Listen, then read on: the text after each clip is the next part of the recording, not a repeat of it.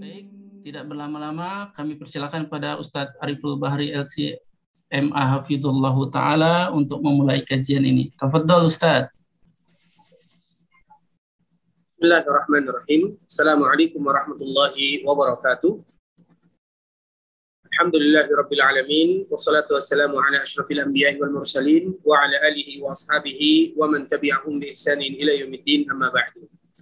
Alhamdulillah kita senantiasa bersyukur kepada Allah Subhanahu wa taala yang mana pada kesempatan yang berbahagia ini kita masih bisa bersua, berjumpa dalam rangka belajar ilmu agama dan semoga Allah Subhanahu wa taala senantiasa dan selalu memberikan kepada kita ilmu yang bermanfaat serta amalan-amalan yang saleh yang diterima oleh Allah Subhanahu wa taala.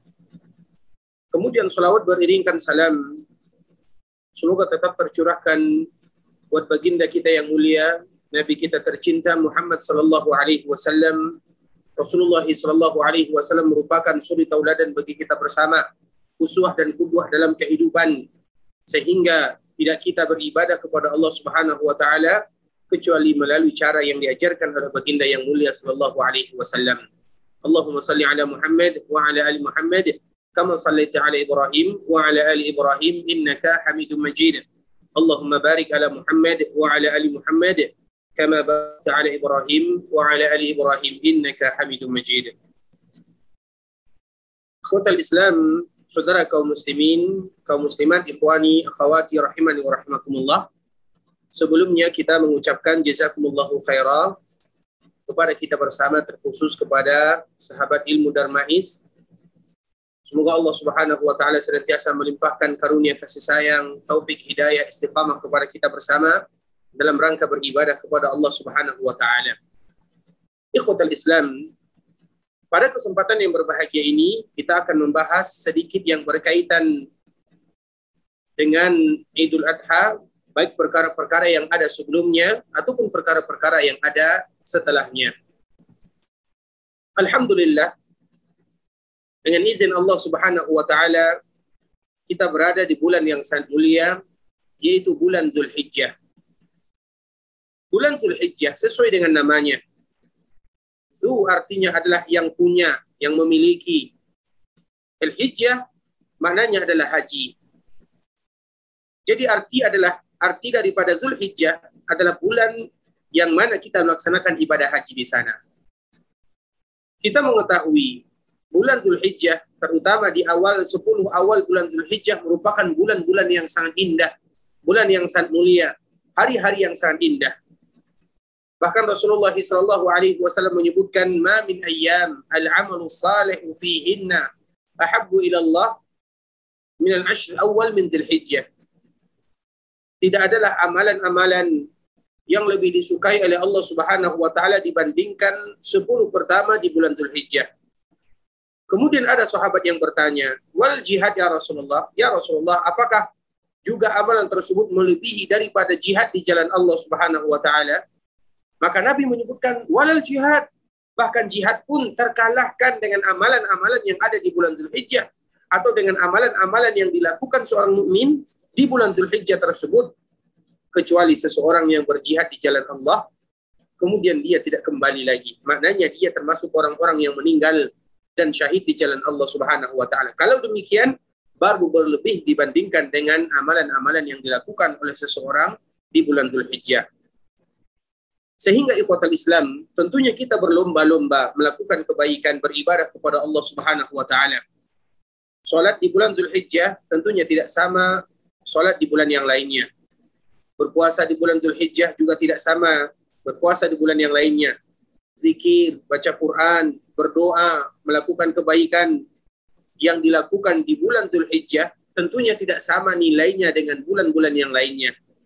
Sehingga tidak satu pun amalan saleh.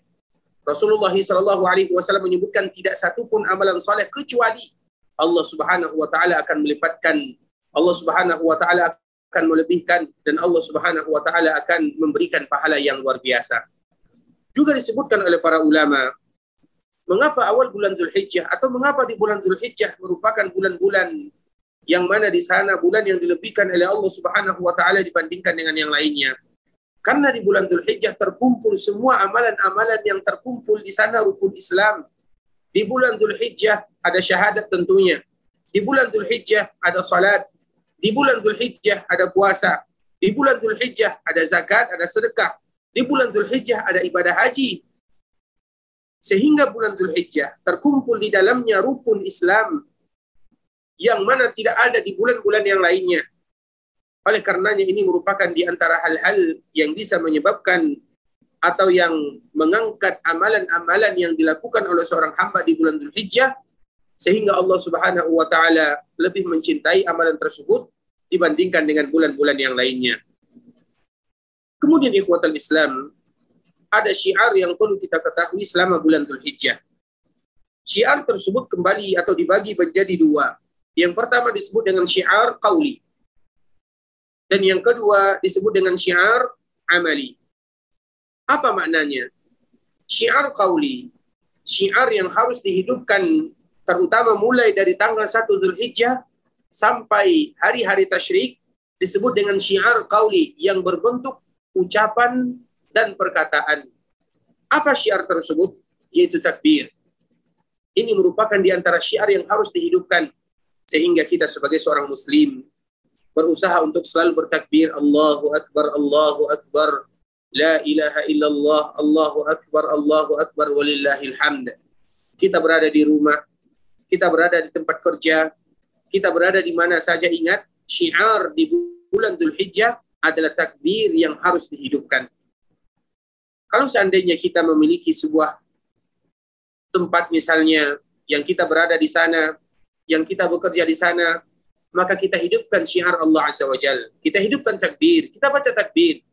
Baik itu dengan kita langsung mengucapkannya, atau kita dengan mendengarkan kaset misalnya.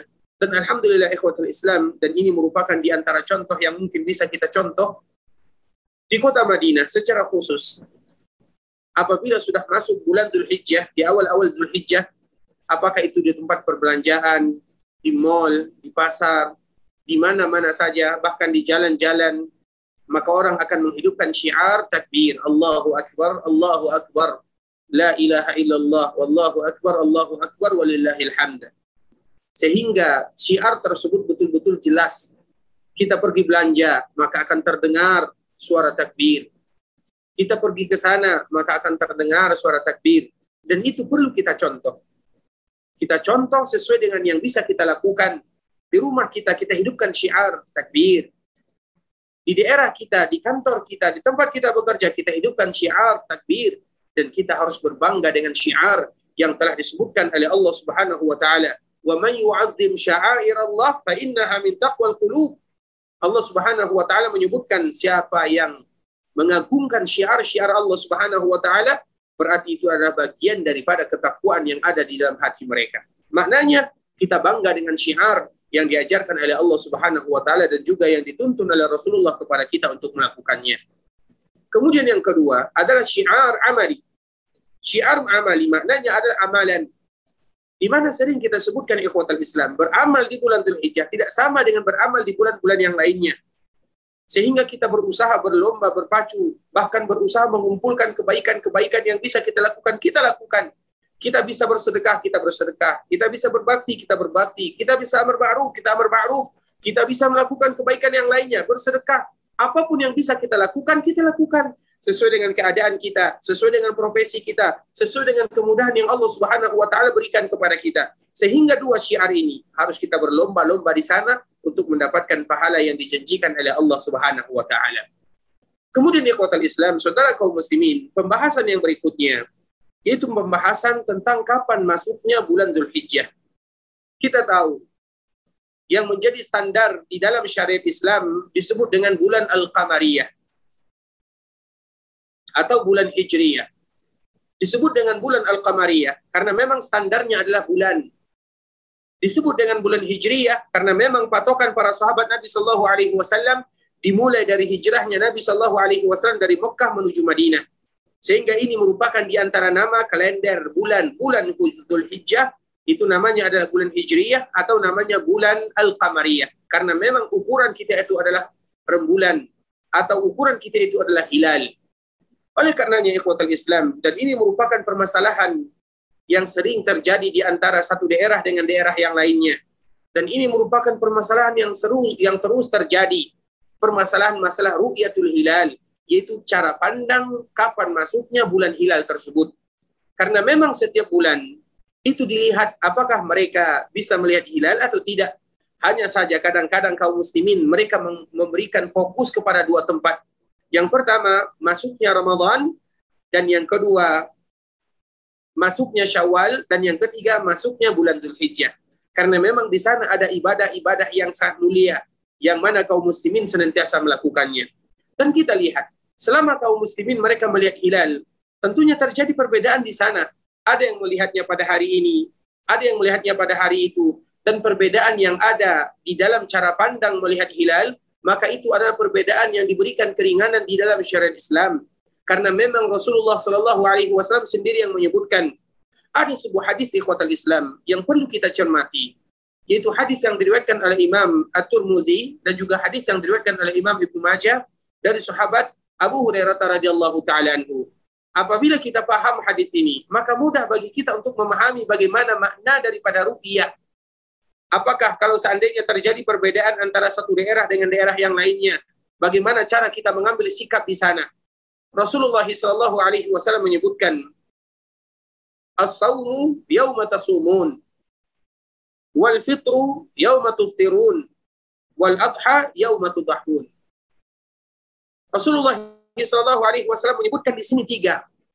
Apa kata Rasulullah Shallallahu Alaihi Wasallam? Yang pertama, puasa adalah dikala kalian berpuasa. Berbuka adalah dikala kalian berbuka. Dan adha dikala kalian adha. Dari sini dapat kita ambil kesimpulan. Berpuasa dikala kalian berpuasa maknanya apa? Puasa masuknya bulan Ramadan Kapan kita berpuasa? Yaitu dikala orang-orang yang ada di daerah kita mereka berpuasa. Tentunya orang-orang di sini. Kepada siapa dikembalikan? Yaitu mereka yang berwenang di dalamnya. Siapa yang berwenang? Siapa yang diberikan amanah di sana? Tentunya diberikan amanah kepada pemerintah. Sehingga dalam masalah menentukan kapan berpuasa, diberikan kepada pemerintah. Kemudian yang kedua, wal fitru yawma Begitu juga dikala kalian berbuka, al fitru artinya berbuka. Maknanya apa? Berbuka di kala kita akan melakukan melakukan hari raya Idul Fitri. Karena Al-Fitru dengan Al-Fitri itu sesuatu yang sama maknanya. Karena Idul Fitri maknanya adalah kembali kita berbuka. Artinya kapan kita menentukan berbuka? Al-Fitru yauma tuftirun. Yaitu dikala kalian ingin menentukan kapan kalian akan melakukan hari raya atau kapan kalian akan menentukan berbuka dikala kalian semuanya berbuka. Sama kepada siapa kalian itu maknanya? Yaitu kepada mereka yang diberikan wewenang oleh pemerintah. Begitu juga yang ketiga, lafaz yang ketiga wal adha yauma tudahun. Begitu juga dengan adha, Idul Adha. Karena Idul Adha disebut dengan adha, di sana ada berkorban, di sana kita ada menyembelih. Kapan kita melakukannya? Yauma tudahun. Di saat mereka melakukan penyembelihan. Siapa di saat mereka melakukan penyembelihan? Dikembalikan lagi kepada mereka yang berhak atau mereka yang diberikan amanah atau mereka yang mendapatkan wewenang di sana? Tentunya jawabannya tidak lain tidak bukan adalah pemerintah. Oleh karenanya ikhwatal Islam, Rasulullah Shallallahu alaihi wasallam secara tidak langsung menyebutkan di dalam hadis ini bahwa yang berwenang menentukan kapan kita berpuasa Ramadan, kapan kita melakukan hari raya Idul Fitri, dan kapan kita melakukan hari raya Idul Adha adalah mereka yang diberikan amanah. Kalau seandainya terjadi mereka kesalahan, mereka melakukan kesalahan, apa yang terjadi? Rasulullah Shallallahu Alaihi Wasallam juga telah memberikan solusi. Karena perkara-perkara ini sama dengan melaksanakan ibadah salat. Karena ada imam, ada makmum. Pemerintah kita adalah imam. Sedangkan kita sebagai rakyat adalah makmum. Rasulullah Shallallahu Alaihi Wasallam menyebutkan apabila kalau seandainya mereka benar, maka kalian akan mendapatkan kebaikan dan mereka pun akan mendapatkan kebaikan. Namun kalau seandainya mereka salah, maka kalian tetap mendapatkan kebaikan dan kesalahan tersebut ditanggung oleh mereka yang menjadi imam. Maknanya mereka yang menjadi pemimpin. Sehingga kita yang mengikuti pemerintah dalam masalah yang ditentukan oleh baginda yang mulia berada di antara kebaikan dengan kebaikan yang lainnya. Kalau seandainya mereka benar, maka kita mendapatkan dua pahala. Pahala kita benar dan mereka benar, kemudian pahala dikala kita mengikuti mereka yang dianjurkan oleh Nabi kita untuk mengikutinya. Kalau seandainya mereka salah, maka kita tetap akan mendapatkan pahala. Sedangkan kesalahannya tentunya mereka yang akan bertanggung jawab. Dan bagaimana dengan mereka? Mereka adalah mujtahid. Mujtahid itu maknanya apa? Mereka sudah berusaha. Mereka di sini maknanya adalah pemerintah yang diberikan wewenang dan amanah. Mereka adalah mujtahid, mereka sudah berusaha, mereka melakukan ru'yah, mereka mempelajari, mereka rapat, mereka musyawarah. Kalau seandainya mereka salah, maka di sini disebut dengan mujtahid. Maknanya apa? Kalau seandainya mereka salah, Allah Subhanahu wa taala tidak akan memberikan dan melimpahkan kesalahan tersebut kepada mereka. Sebagaimana kaidah yang terdapat kepada mujtahid, kalau seandainya mereka benar, mereka mendapatkan dua pahala. Kalau seandainya mereka salah, maka mereka akan mendapatkan satu pahala dan kesalahannya diampunkan oleh Allah Subhanahu wa taala. Begitulah konsepnya ikhwatal Islam. Sehingga Rasulullah SAW alaihi wasallam memberikan wewenang kepada siapa? Yaitu bagaimana cara kita melihat matlak dan ru'yah tersebut dan setiap daerah kalau seandainya terjadi perbedaan antara daerah ini dengan daerah itu, maka tidak menjadi masalah. Dan ini juga pernah terjadi di zaman sahabat Nabi yang mulia sallallahu alaihi wasallam yaitu sebuah hadis yang masyhur di mana Quraisy yang dia pada saat itu pergi ke sebuah daerah yang bernama Syam. Kemudian di, ketika dia berada di Syam, maka orang-orang Syam berpuasa pada hari Jumat karena mereka melihat hilal di malam Jumat. Kemudian dikala Quraisy ini pulang ke Madinah, maka dia bertemu dengan Abdullah bin Abbas, kemudian bertanya, "Kapan kalian puasa?" Abdullah bin Abbas mengatakan kami berpuasa pada hari Sabtu. Uraib ini bertanya lagi, wahai Abdullah, tidakkah kalian mencukupkan dengan apa yang dilihat oleh Muawiyah? Maknanya tidakkah kalian berpuasa pada hari Jumat sebagaimana berpuasanya orang-orang yang ada di Syam? Padahal orang yang ada di Syam dengan Madinah jaraknya tidak terlalu jauh. Sehingga Quraib ini bertanya kepada Abdullah bin Abbas, tidakkah kalian berpuasa? Dikala orang-orang yang ada di Syam mereka melihat ru'yah, mereka melihat hilal pada hari Jumat, Tidakkah kalian berpuasa pada hari Jumat? Kenapa kalian berpuasa pada hari Sabtu? Karena orang-orang yang ada di Madinah tidak melihat hilal pada hari Jumat. Sehingga dikala mereka tidak melihat hilal di hari Jumat, maka mereka berpuasa di hari Sabtu sesuai dengan tuntunan baginda yang mulia sallallahu alaihi wasallam. Apa jawaban Abdullah bin Abbas radhiyallahu taala anhu? Hakaza amarana Rasulullah sallallahu alaihi wasallam. Demikianlah Rasulullah sallallahu alaihi wasallam memerintahkan kita untuk melakukannya. Maknanya setiap daerah mereka memiliki matlak mereka memiliki pandang cara pandang atau melihat hilal berbeda antara satu dengan yang lainnya itu perkara yang biasa. Sedangkan kita sebagai makmum mengikuti imam kita. Yang ada di Syam ada imamnya. Yang ada di Madinah ada imamnya. Terjadi perbedaan di antara mereka apa kata jawab, jawaban Abdullah bin Abbas hakada amarana Rasulullah sallallahu alaihi wasallam demikianlah Nabi memerintahkan kita kalau seandainya terjadi perbedaan ikhwatul Islam antara satu daerah dengan daerah yang lainnya maka tentunya kita dianjurkan mengikuti di mana kita berdomisili. Kita misalnya berdomisili di Indonesia misalnya, kita mengikuti apa arahan daripada pemerintah kita. Sebagaimana kalau seandainya kita berdomisili di Madinah, kita mengikuti apa arahan yang telah ditentukan oleh orang-orang yang ada di Madinah. Karena setiap daerah memiliki matlak masing-masing, kalau seandainya terjadi perbedaan, maka itu perkara yang diberikan keleluasaan oleh Rasulullah SAW. Kemudian ikhwatal Islam, kalau seandainya terjadi perbedaan makna, terjadi perbedaan cara pandang, terjadi perbedaan cara melihat, maka terjadi pula perbedaan, terutama yang kita alami sekarang ini, di bulan Zulhijjah. Kalau seandainya berbeda cara pandang kita dalam menentukan kapan masuknya Zulhijjah, maka di sana ada ibadah yang mulia, yang disebut dengan Arafah. Rasulullah Shallallahu Alaihi Wasallam pernah menyebutkan khair doa doa yaum Arafah. Doa yang paling bagus adalah doa di hari Arafah. Dan hadis ini bukan untuk orang yang ada di Arafah saja. Maknanya di hari Arafah itu adalah doa yang paling bagus dibandingkan dengan hari-hari yang lainnya.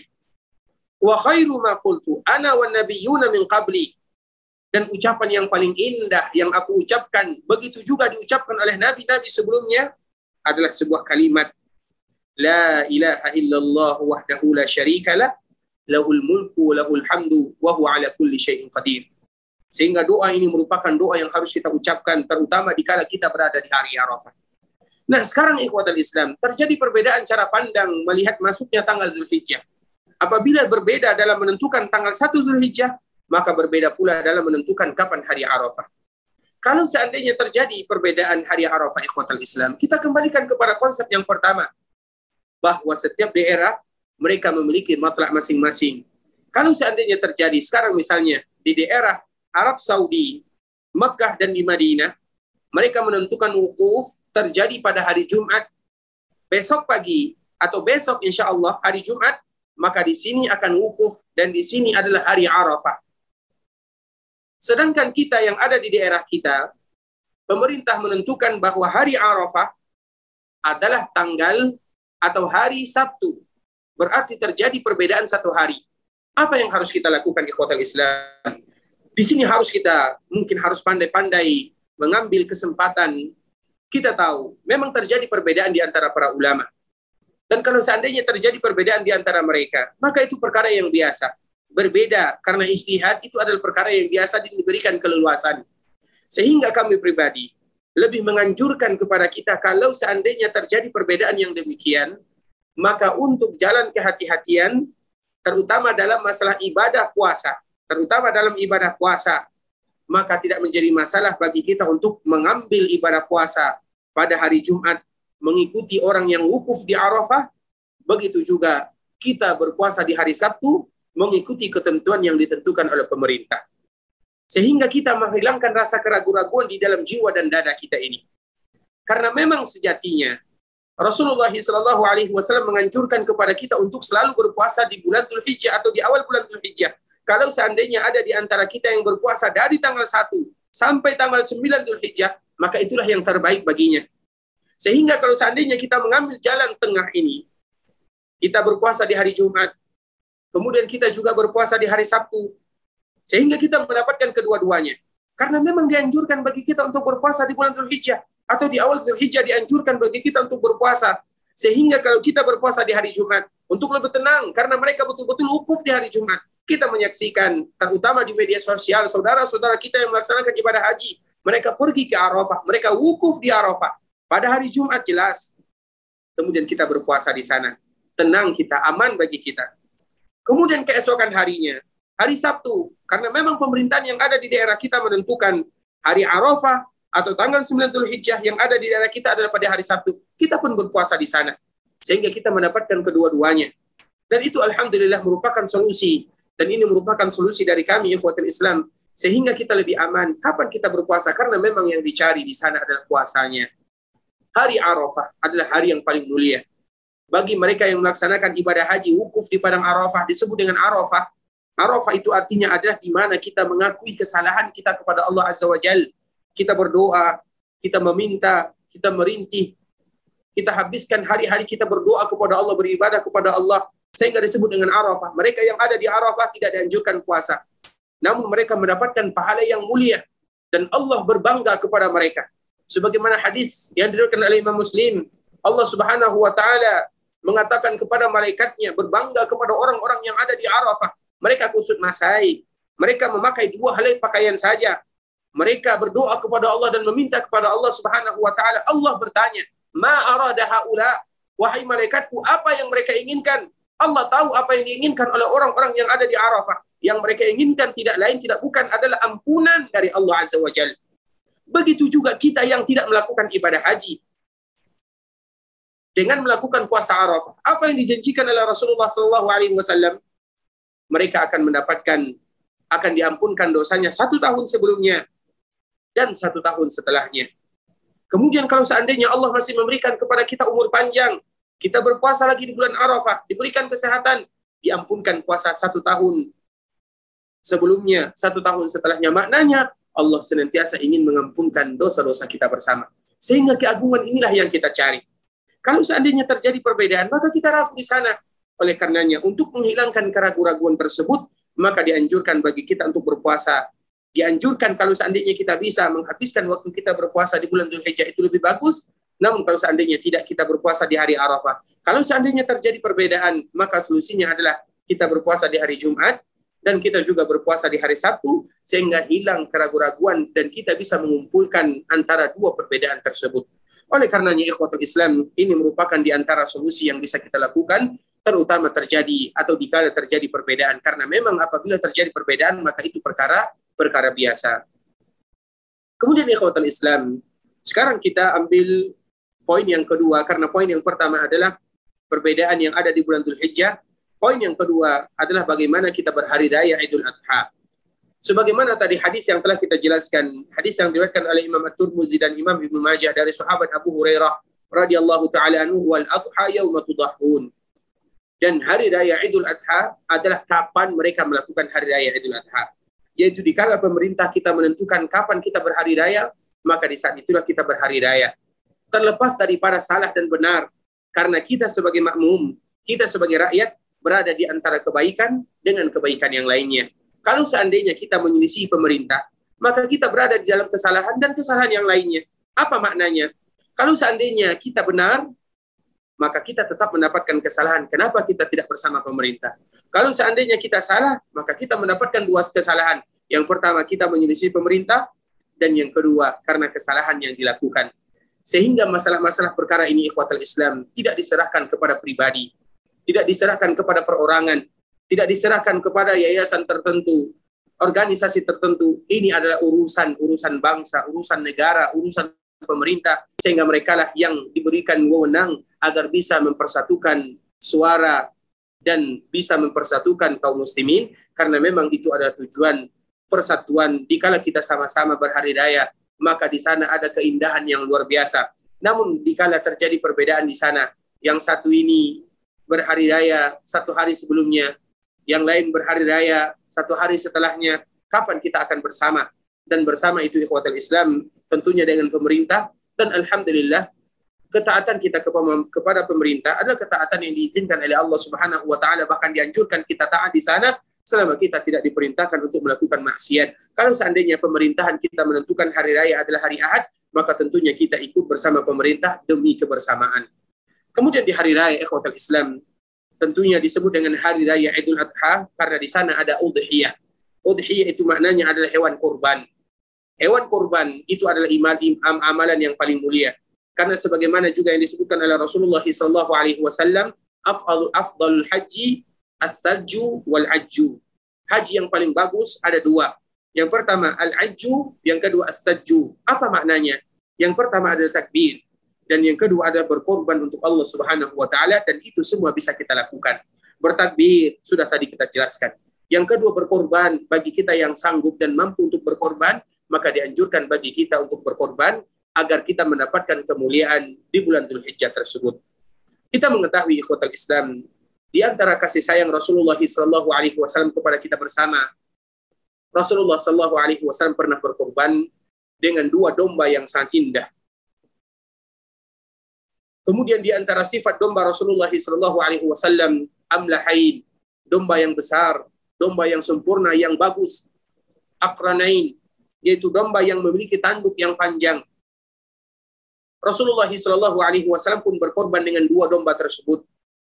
Domba yang pertama, Rasulullah Wasallam menyebutkan Bismillah, Allahu Akbar. Ya Allah, ini adalah untukku dan untuk keluargaku yang masih hidup ataupun yang sudah meninggal. Kemudian domba yang kedua, Rasulullah Shallallahu Alaihi Wasallam pun kembali mengucapkan Bismillahi Allahu Akbar. Kemudian Nabi menyebutkan, Ya Allah, ini adalah untuk umatku bagi siapa-siapa di antara mereka yang belum diberikan kemudahan untuk berkorban. Begitulah Rasul kita Shallallahu Alaihi Wasallam. Rasulullah Shallallahu Alaihi Wasallam selalu ingat kepada kita sebagai umatnya Bahkan Rasulullah Shallallahu Alaihi Wasallam sudah berkorban atas nama umatnya bagi mereka yang belum sanggup dan diberikan atau yang belum diberikan kesanggupan oleh Allah Subhanahu wa taala berkorban. Sehingga dari sini ikhwatal Islam, Rasulullah Shallallahu alaihi wasallam adalah manusia, rasul yang sayang kepada kita, tidak pernah lupa kepada kita sebagai umatnya sehingga kita selalu mengenang Rasulullah Shallallahu alaihi wasallam dengan mempelajari sunnahnya, dengan berselawat kepadanya, dan mengamalkan sunnahnya dalam kehidupan sehari-hari. Begitulah cara kita untuk mengenang Rasulullah Sallallahu Alaihi Wasallam. Kemudian dari hadis ini kita dapat ambil pelajaran, yaitu yang pertama, dikala kita berkorban, dianjurkan bagi kita untuk mengucapkan Bismillah ya Allahu Akbar bagi kita yang menyembelihnya. Dan perkara korban itu hukum asalnya ikhwatul Islam supaya kita tidak salah salah kaprah di dalam memahaminya. Urusan korban itu sebenarnya tidak ada urusannya dengan masjid. Itu poin yang harus kita ketahui. Urusan korban itu perkaranya bukan dengan masjid. Urusan korban itu perkaranya dengan diri kita pribadi. Karena kita yang bertanggung jawab mencari hewan korban, kemudian kita yang bertanggung jawab untuk menyembelihnya, kemudian kita yang bertanggung jawab untuk mensedekahkan atau membagi-bagikan kepada saudara-saudara kita yang membutuhkan. Jadi hukum asal daripada berkorban dikembalikan tanggung jawabnya adalah kita, bukan masjid. Hanya saja sebagian daerah kita untuk lebih memudahkan pembagian, untuk lebih saling tolong menolong, untuk lebih memeriahkan, maka dibikinlah panitia. Yang biasanya panitia ini ditunjuk masjid atau musola dan yang semisalnya. Maka itu juga tidak menjadi masalah. Kalau seandainya dilakukan yang demikian tidak menjadi masalah. Namun kita harus tahu ikhwatal Islam, korban yang diizinkan oleh Rasulullah Wasallam disebut dengan bahimatul an'am. Bahimatul an'am itu terdiri dari tiga. Yang pertama unta, yang kedua sapi, kerbau dan yang sejenisnya, dan yang ketiga kambing, domba dan yang sejenisnya. Kalau seandainya kita lihat ukuran yang disebutkan Nabi, tentunya harganya berbeda. Onta berbeda harganya dengan kerbau, dengan sapi. Sapi berbeda harganya dengan kambing dan domba. Yang mana juga Rasulullah Shallallahu Alaihi Wasallam telah menentukan umurnya, kadar minimal umur kalau seandainya ada orang yang berkorban dengan onta lima tahun minimal. Apabila ada orang yang berkorban dengan kerbau sapi dan yang sejenisnya dua tahun minimal. Apabila ada orang yang berkorban dengan domba, kambing dan yang sejenisnya satu tahun minimal umurnya. Nah, apabila kita melihat dari tiga yang diizinkan oleh baginda yang mulia, maka terjadi perbedaan harga. Dan itu dikembalikan kepada kita. Apabila kita punya kemampuan untuk membeli unta, kita berkorban dengan unta. Apabila kita punya kemampuan berkorban dengan sapi, kerbau, kita beli sapi dan kerbau. Kalau kita hanya memiliki kemampuan yang standar, yang biasa, maka kita beli kambing yang minimal umurnya satu tahun, atau domba yang umurnya enam bulan misalnya, dikembalikan kepada kita masing-masing. Sehingga itulah korban. Korban itu tanggung jawab kita masing-masing. Dan itu lebih tentunya lebih kepada hadis yang tadi disebutkan oleh Rasulullah Sallallahu Alaihi Wasallam dikala kita menumpahkan darah untuk Allah Subhanahu Wa Taala dengan menyebutkan Bismillah Allahu Akbar. Makanya ikhwatal Islam kita lihat unta berbeda harganya. Misalnya apabila kita patungan unta mungkin 4 sampai 5 juta satu orang membayarnya.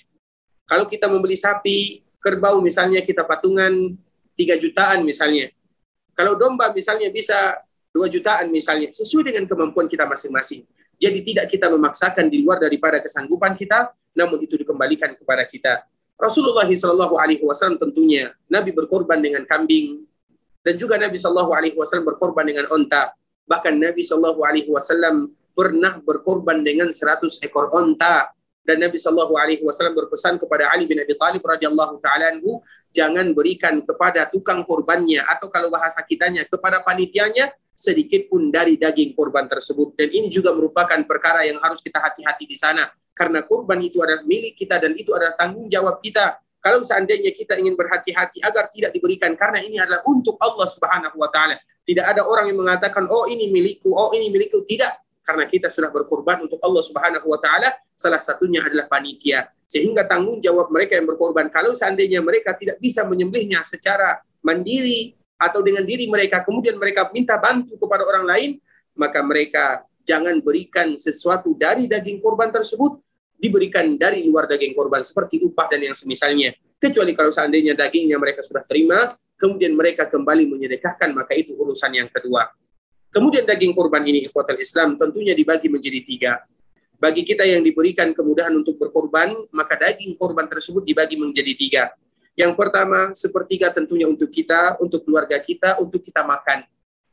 Yang kedua adalah untuk kita berikan kepada fakir dan miskin. Dan yang ketiga adalah untuk kita sedekahkan. Apa perbedaan yang kedua dengan yang ketiga? Yang kedua ini dikhususkan kepada mereka-mereka yang membutuhkan.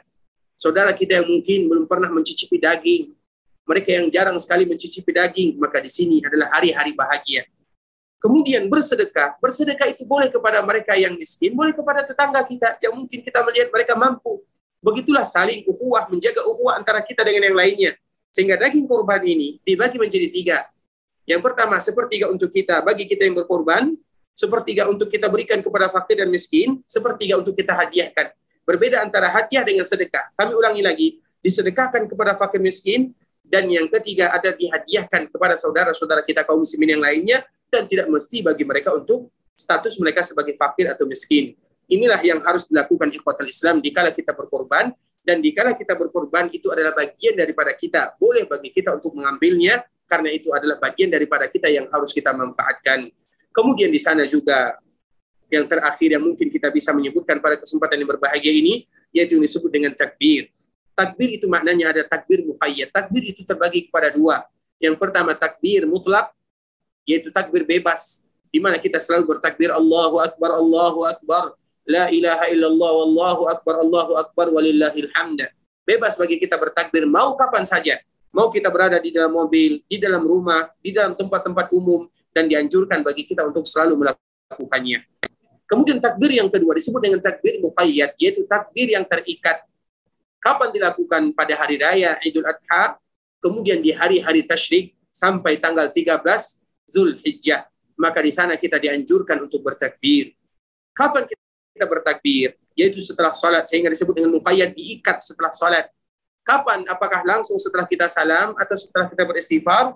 Tentunya di sini para ulama menyebutkan takbir tersebut setelah kita beristighfar astagfirullah astagfirullah astagfirullah kemudian kita baru mengucapkan Allahu akbar Allahu akbar dan kita semuanya sama-sama bertakbir sama-sama mengangkat suara bagi laki-laki untuk bertakbir kemudian takbir ini ada beberapa lafaz ikhwatul Islam yang pertama adalah Allahu akbar Allahu akbar dua kali Allahu akbarnya kemudian la ilaha illallah kemudian Allahu akbar Allahu akbar dua kali lagi Allahu akbarnya kemudian walillahil hamd atau misalnya kita tiga kali Allahu Akbar, Allahu Akbar, Allahu Akbar, La ilaha illallah, Allahu Akbar, Allahu Akbar dua kali, walillahil hamd. Atau tiga kali Allahu Akbar, Allahu Akbar, Allahu Akbar, La ilaha illallah, Wallahu Akbar, walillahil hamd. Tiga kali, kemudian satu kali. Dan itu diberikan kepada kita kebebasan yang mana saja kita pergunakan. Intinya bagaimana kita memanfaatkan hari-hari kita untuk selalu beribadah kepada Allah Subhanahu wa taala dan yang terpenting ikhwatal Islam, kita selalu bermohon kepada Allah Subhanahu wa taala agar Allah menerima amal ibadah kita, agar Allah memudahkan kita untuk beribadah dan selalu beribadah kepada Allah Azza wa Jal dan tentunya harapan kita bersama tidak lain tidak bukan istiqamah di dalam beribadah dan wafat dalam keadaan beribadah kepada Allah Subhanahu wa taala. Barakallahu fikum wa jazakumullahu khairah. Sekarang kita buka sesi yang kedua. Jazakumullahu khairah.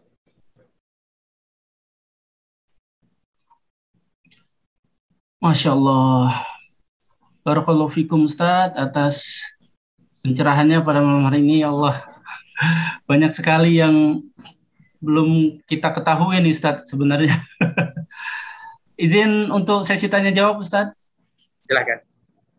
Baik, saya mulai Anda mulai dari ini ya, eh, kolim chat terlebih dahulu.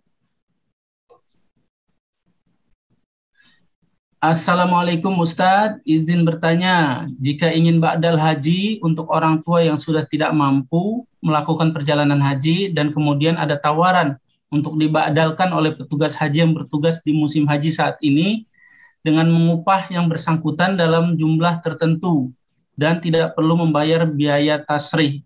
Apakah cara ini diperbolehkan Ustadz? Barakallahu fikum wa jazakumullahu khairan. Ikhwatul Islam, saudara kaum muslimin, kaum muslimat, ikhwani akhwati rahimani wa rahimakumullah. Badal haji tentunya diberikan kepada mereka yang pertama mereka yang sudah meninggal, kemudian yang kedua mereka yang masih hidup namun mereka tidak sanggup lagi naik ke atas kendaraan atau yang ketiga mereka yang mungkin sakit dengan sakit yang mungkin uh, bahasa kitanya sakit yang yang menahun dan bagi tiga golongan inilah yang diizinkan oleh Rasulullah Wasallam untuk dibadalkan. Kemudian bagi mereka yang membadalkan, bagi mereka yang membadalkan harus melakukan ibadah haji terlebih dahulu. Maknanya mereka sudah haji. Nah sekarang misalnya kalau ada tawaran, ada petugas, kita tahu biasanya petugas mereka sudah melaksanakan ibadah haji dulunya. Kemudian mereka, kemudian kita mungkin mendapatkan link, mereka mungkin ada yang ingin membadalkan, kemudian kita berikan kepada mereka sedikit biaya untuk ibadah tersebut, maka tidak menjadi masalah. Hanya saja yang perlu kita ketahui ikhwatul Islam, terutama masalah badal. Badal ini bukanlah untuk diperjualbelikan atau diperdagangkan. Badal ini adalah lebih kepada membantu saudara-saudara kita yang belum sanggup, mereka yang sudah meninggal atau mereka yang belum sanggup untuk melaksanakan ibadah haji karena fisik mereka. Sehingga kita badalkan. Sehingga masalah-masalah dana dan biaya diberikan kepada mereka sesuai dengan biaya yang dihabiskan untuk melaksanakan ibadah haji. Masalah tasrik, tidak perlu lagi biaya tasrik karena mereka adalah petugas. Petugas itu, mereka sudah diberikan tasrih, mereka sudah ada.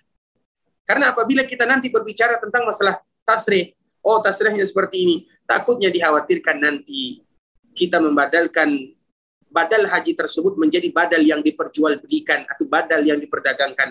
Bukan demikian badal tersebut. Badal itu adalah bentuk kita membantu saudara kita. Tentunya bagi mereka yang dibantu, mereka akan memberikan uang untuk melaksanakan ibadah haji, bukan untuk dijadikan jual beli di dalam masalah sana. Jadi hukumnya, hukum badal tersebut tidak menjadi masalah, tinggal bagaimana kita harus berhati-hati kepada siapa kita badalkan. Jangan kita badalkan orang tersebut membadalkan hanya karena keuang saja, namun yang lebih lebih kuat daripada itu adalah bagaimana kita membadalkan orang tersebut atau kita dibadalkan keluarga kita yang dibadalkan lebih kepada ta'awun yaitu saling tolong menolong, saling bantu membantu, terutama saudara-saudara kita yang belum diberikan rezeki oleh Allah Subhanahu wa taala melaksanakan ibadah haji. Dan hadisnya disebut dengan hadis syubur rumah. Hadis ini terkenal dengan hadis syubur rumah. Hadis syubur rumah itu adalah dikala Nabi Shallallahu alaihi wasallam pernah mendengarkan seseorang mengatakan labbaik Allahumma hajjan an syuburmah. Ya Allah, aku menjawab seruan haji ini untuk syuburmah. Nabi bertanya, siapa syuburmah? Maka orang tersebut mengatakan, saudaraku. Apa kata Nabi? Apakah kamu sudah berhaji? Orang itu mengatakan, belum ya Rasulullah. Maka Rasul mengatakan, haji an nafsik. Maka haji dulu untuk dirimu, kemudian baru untuk syuburmah. Maknanya tahun depan, kalau seandainya kamu ingin berhaji lagi, baru dihajikan syuburmah tersebut. Barakallahu fikum wa jazakumullahu khairan. Warahmatullahi Pertanyaan kedua masih dalam kolom chat. Untuk yang raise hand, mohon untuk bersabar ya. Ini sebenarnya sudah dijelaskan tadi Ustadz sama Ustadz nih. Anda ulangi pertanyaan Ustadz, mungkin bisa diulangi lagi kembali nanti. Bagaimana jika memang di negara kita ini terjadi perbedaan penentuan awal bulan Julhijjah, sehingga saya pribadi khawatir jika menjalani saum Arafah di satu sisi besar pahalanya, tapi di sisi lain bahkan bisa menjadi haram. Sehingga salahkah jika saya meyakini lebih baik tahun ini tidak menjalani saum Arafah? Bagaimana baiknya Ustaz? Barakallahu fiikum ikhwatal Islam. Uh, tentunya ini sudah jadi tadi kita jelaskan panjang lebar. Cara solusi yang kita ambil bukan berarti lari darinya. Kalau kita tidak berpuasa, berarti kita lari daripada ibadah yang sangat mulia. Bukan itu solusinya. Tadi telah kita menyebutkan solusinya. Kalau seandainya kita ragu di sana, maka kita berpuasa di hari Jumat, dan kita juga berpuasa di hari Sabtu dan kita tidak akan disebutkan haram melakukan puasa di hari Sabtu tersebut karena memang pemerintah kita mengatakan hari rayanya adalah hari Ahad bukan hari Sabtu. Sehingga itu adalah bagian ketaatan kita kepada pemerintah. Kalau seandainya mereka salah, maka tentunya kesalahan tersebut yang bertanggung jawab adalah pemerintah kita. Dan mereka pun tidak akan diberikan beban oleh Allah Subhanahu wa taala karena mereka dihitung sebagai mujtahid. Oleh karenanya solusi bukanlah kita lari, namun solusinya adalah kita berpuasa berpuasa di hari Kamis juga boleh, Jumat, Sabtu kita berpuasa karena memang di bulan Dzulhijjah dianjurkan bagi kita untuk berpuasa. Alhamdulillah. Dan tadi telah kami jelaskan dan ini merupakan kesimpulan daripada apa yang tadi telah dijelaskan tadi. Barakallahu fikum. Uh, selanjutnya banyak sekali nih Ustadz yang raise hand nih. Fadol silakan Umur Raisa. Silakan. Assalamualaikum warahmatullahi wabarakatuh Ustadz. Assalamualaikum. Uh, Afwan Ustaz, uh, mohon maaf kalau anak salah dalam menyampaikannya sebelumnya. Uh, Ustadz, uh, yang anak tahu puasa Arafah itu kan bertepatan dengan 9 Zulhijjah Ustadz. Tadi Ustadz uh, sudah bilang bahwa kalau kita ragu dalam menentukan puasa itu misalnya boleh kita puasa hari Jumat atau Sabtu Ustadz. Tapi di sini kita Ustadz apa namanya Uh, untuk niatnya gimana itu Ustadz? Jadi kalau niat kita hari Jumat juga niat, puasa Arafah hari Sabtu juga niat, itu bukan masih kategori ragu gitu Ustadz. Untuk ini lebih ke niat gitu Ustadz. Niatnya gimana Ustadz? Soalnya kita mungkin uh, tadinya udah mantap hari Sabtu gitu Ustadz ngikut pemerintah, terus dengan adanya tadi untuk menepis keraguan-raguan, bisa hari Jumat, bisa hari Sabtu. Itu niatnya gimana Ustadz? Syukron jazakallahu khairan Ustadz. Wassalamualaikum warahmatullahi wabarakatuh. Assalamualaikum warahmatullahi uh, Sebelumnya kami mohon maaf uh, mungkin kepada moderator kita mungkin bisa diulang pertanyaannya karena kami kurang jelas mendengarkannya. Barakallahu. Masalah ini Ustadz, puasa lebih baiknya kan Ustadz menyarankan di hari Jumat juga puasa, kemudian di hari Sabtu juga puasa Ustadz untuk meninggalkan keraguan-keraguan itu Ustadz. Uh, masalah niatnya Ustadz, kalau hari Jumat puasa kita niatnya apa, sedangkan hari Sabtu juga kita mau niat puasa apa begitu bingung Ustadz. Jadi masalah niatnya itu kita puasanya uh, niat puasa apa begitu Ustadz. Afwan. Barakallahu fikum kepada ibu yang bertanya, semoga Allah Subhanahu wa taala selalu menjaganya, menjaga keluarganya, memberikan kemudahan kepadanya dan juga kepada kita bersama. Tentunya ikhwatul Islam masalah niat. Tadi telah kita jelaskan memang di sini tidak uh, memang di sini terjadi perbedaan di antara para ulama. Kenapa kita menyebutkan terjadi di antara perbedaan para ulama? Para ulama ada yang menyebutkan bahwa matla itu hanya satu saja. Dikala terutama masalah Arafah, apabila orang yang ada di Arafah, tentunya mereka yang ada di sana sudah menentukan kapan berpuasanya, maka itulah yang harus kita ikuti. Maka itulah yang harus kita ikuti. Sedangkan ulama lain menyebutkan bahwa matla tersebut dikembalikan kepada daerah masing-masing. Sedangkan kita bagaimana solusinya? Tentunya mengambil kehati-hatian.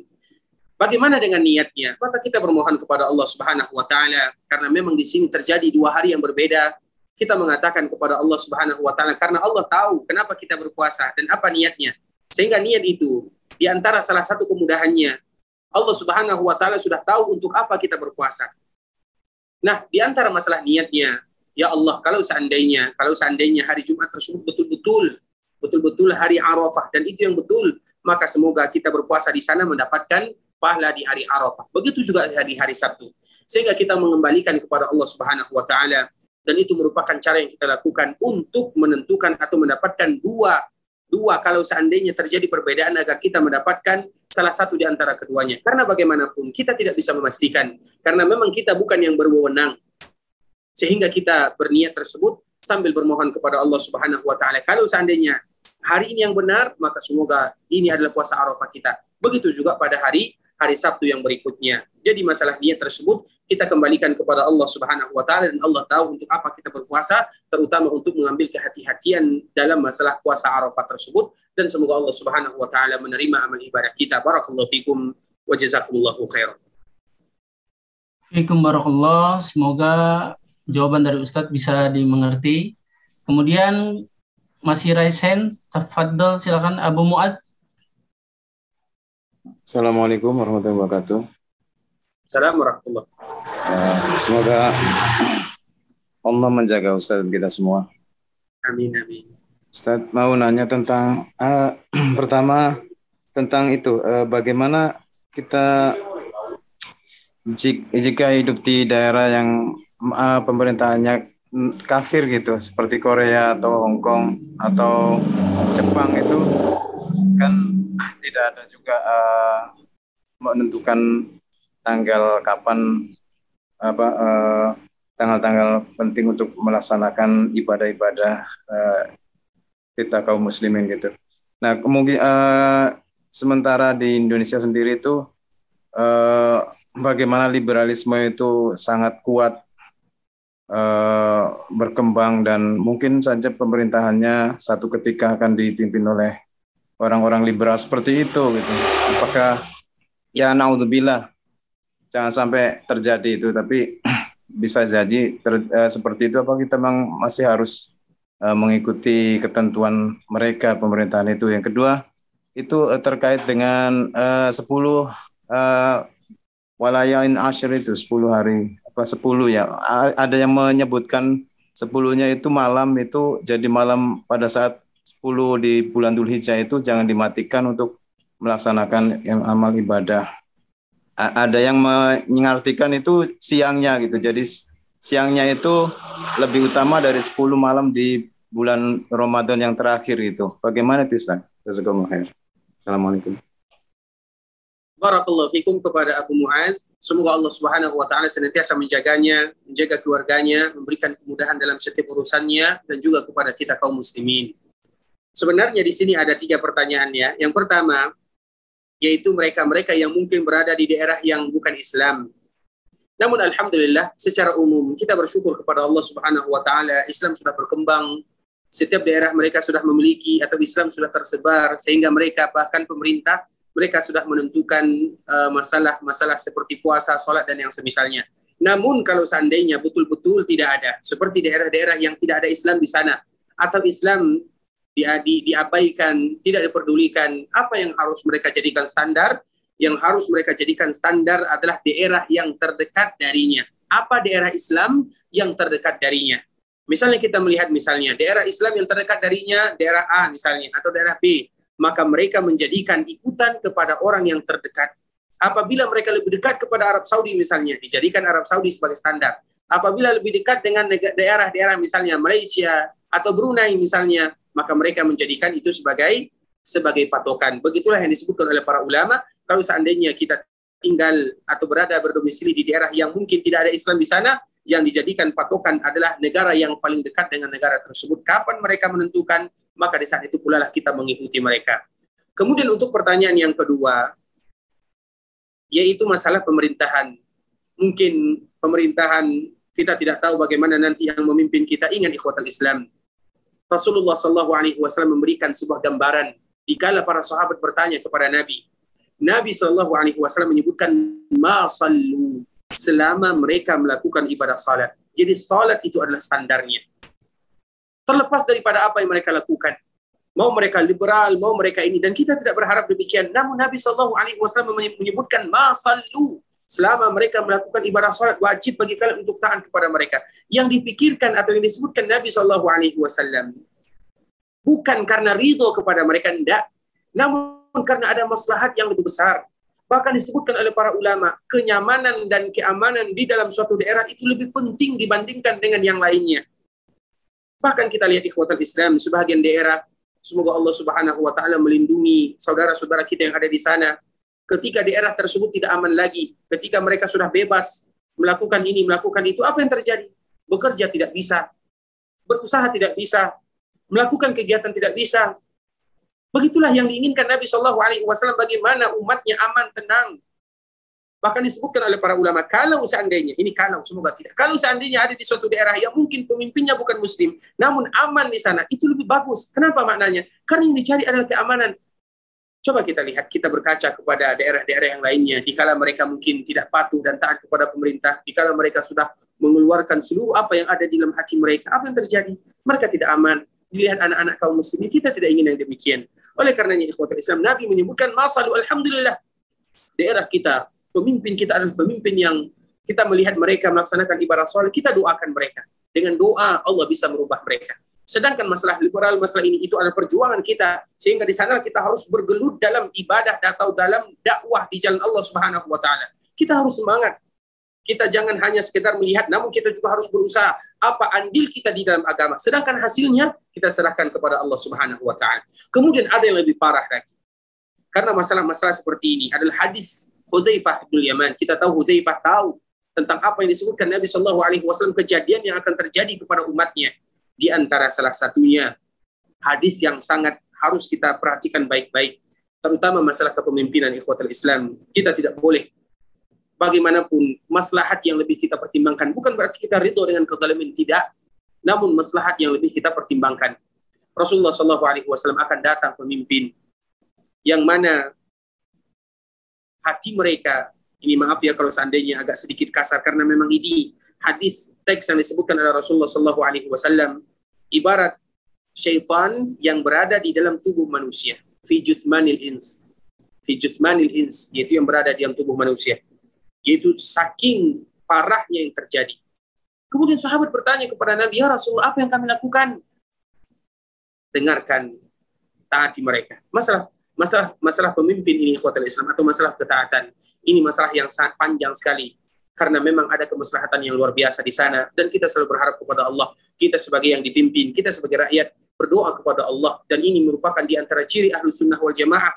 Mereka selalu mendoakan pemimpinnya bahkan di mimbar-mimbar mereka mendoakan Allahumma asli a'immatana wa ulata umurina. Ya Allah jaga pemimpin kami berikan kepada kami pemimpin yang sayang kepada kami dan kami pun sayang kepada pemimpin kami. Itulah yang harus kita minta kepada Allah Subhanahu wa taala. Terlepas daripada apa yang terjadi, namun kita harus berusaha dan kita mendoakan mereka karena bisa jadi selama kita berdoa terutama di waktu-waktu yang diijabah oleh Allah Subhanahu wa taala, Allah ketuk hati mereka, Allah mudahkan urusan mereka dan Allah menjaga kita bersama. Sehingga apa kata Imam Ahmad, di dalam riwayat yang lain apa kata Imam Thawri, kalau seandainya Allah memberikan kepadaku doa yang dikabulkan oleh Allah, aku jadikan doa tersebut untuk pemimpinku. Kenapa? Karena kebaikan mereka akan mendapatkan kebaikan untuk rakyatnya.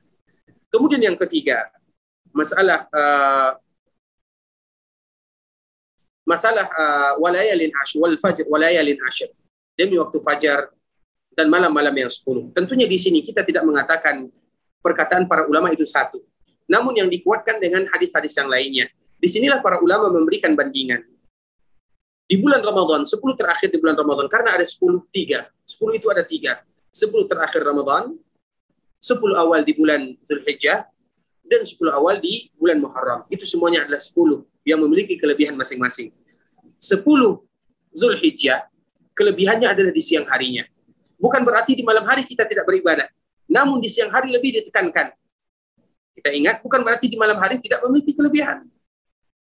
10 terakhir Ramadan, di malam harinya, bukan berarti di siang harinya kita tidak beribadah. Bukankah kita di siang harinya berpuasa? Itu adalah adalah ibadah. Di malam harinya kita memfokuskan waktu kita bermunajat kepada Allah, melakukan ibadah kepada Allah. Jadi maknanya bukan berarti di siang harinya di malamnya tidak. Sebagaimana di malamnya di siang harinya tidak. Namun betul yang ditekankan yang lebih memiliki kemuliaan kalau seandainya dibandingkan 10 terakhir Ramadan dengan 10 awal Zulhijjah. Di awal Zulhijjah di siang harinya dan di 10 terakhir Ramadan adalah di malam harinya. Barakallahu fikum wa jazakumullahu khair. Fikum barakallah. Ustadz lanjut ke pertanyaan melalui kolom chat. Ada dua pertanyaan nih Ustadz. Bismillah izin bertanya Pak Ustadz, berdoa selain memohon ampunan saat puasa Arafah seperti berdoa berhubungan dengan urusan dunia seperti memohon rezeki, anak, dan kesembuhan, apakah diperbolehkan? Kemudian yang kedua, apakah diperbolehkan berenang saat puasa sunnah seperti puasa Arafah dan puasa sunnah lainnya Ustadz? Barakallahu fikum ikhwatal Islam, saudara kaum muslimin kaum muslimat ikhwani akhwati rahimani wa rahimakumullah. Berdoa kepada Allah Subhanahu wa taala baik mereka yang ada di Arafah ataupun kita yang berada di luar Arafah yang mana memang kita dianjurkan untuk berdoa di hari Arafah dikala kita berpuasa bebas bagi kita berdoa. Dan memang itu dianjurkan Bahkan kita berdoa demi kebaikan dunia kita, demi kebaikan akhirat kita. Semuanya kita berdoa kepada Allah Azza wa Jal. Ya Allah berikan kepada rezeki. Ya Allah mudahkan urusanku. Ya Allah berikan kepada kami keturunan. Ya Allah berikan kepada kami kesehatan. Ya Allah lancarkan daganganku. Ya Allah mudahkan perusahaan yang kami sedang menjalaninya. Ya Allah minta kepada Allah semuanya. Allah Subhanahu wa taala adalah zat di mana Allah Subhanahu wa taala saking suka atau sangat suka dikala hambanya selalu berdoa dan meminta kepada Allah minta apa saja selama tidak ada pelanggaran di sana. Selama doa yang bukan memutuskan tali satu rahim, selama doa-doa yang bukan mustahil, selama itu yang tidak tadi kita sebutkan, maka bebas bagi kita berdoa kepada Allah. Allahu aksar. Semakin kita banyak berdoa, maka Allah semakin suka kepada kita. Kemudian untuk pertanyaan yang kedua, berenang bagi kita berpuasa, apa hukumnya? Berenang tidak ada masalah ikhwatul Islam. Kecuali kalau seandainya kita berenang seperti dulu mungkin dulu kita dikala kita anak-anak mungkin kita berenang sambil menyelam minum air itu yang baru menjadi masalah. Namun kita alhamdulillah kita tahu kita sudah mengetahui eh, keutamaan puasa di bulan Arafah, kita mengetahui betapa indahnya puasa tersebut. Kemudian kita berenang dan kita berusaha untuk menjaga diri karena ada orang yang berenang tidak berhati-hati di sana. Namun ada orang yang berenang sekedar mendinginkan dirinya, maka tidak menjadi masalah di sana.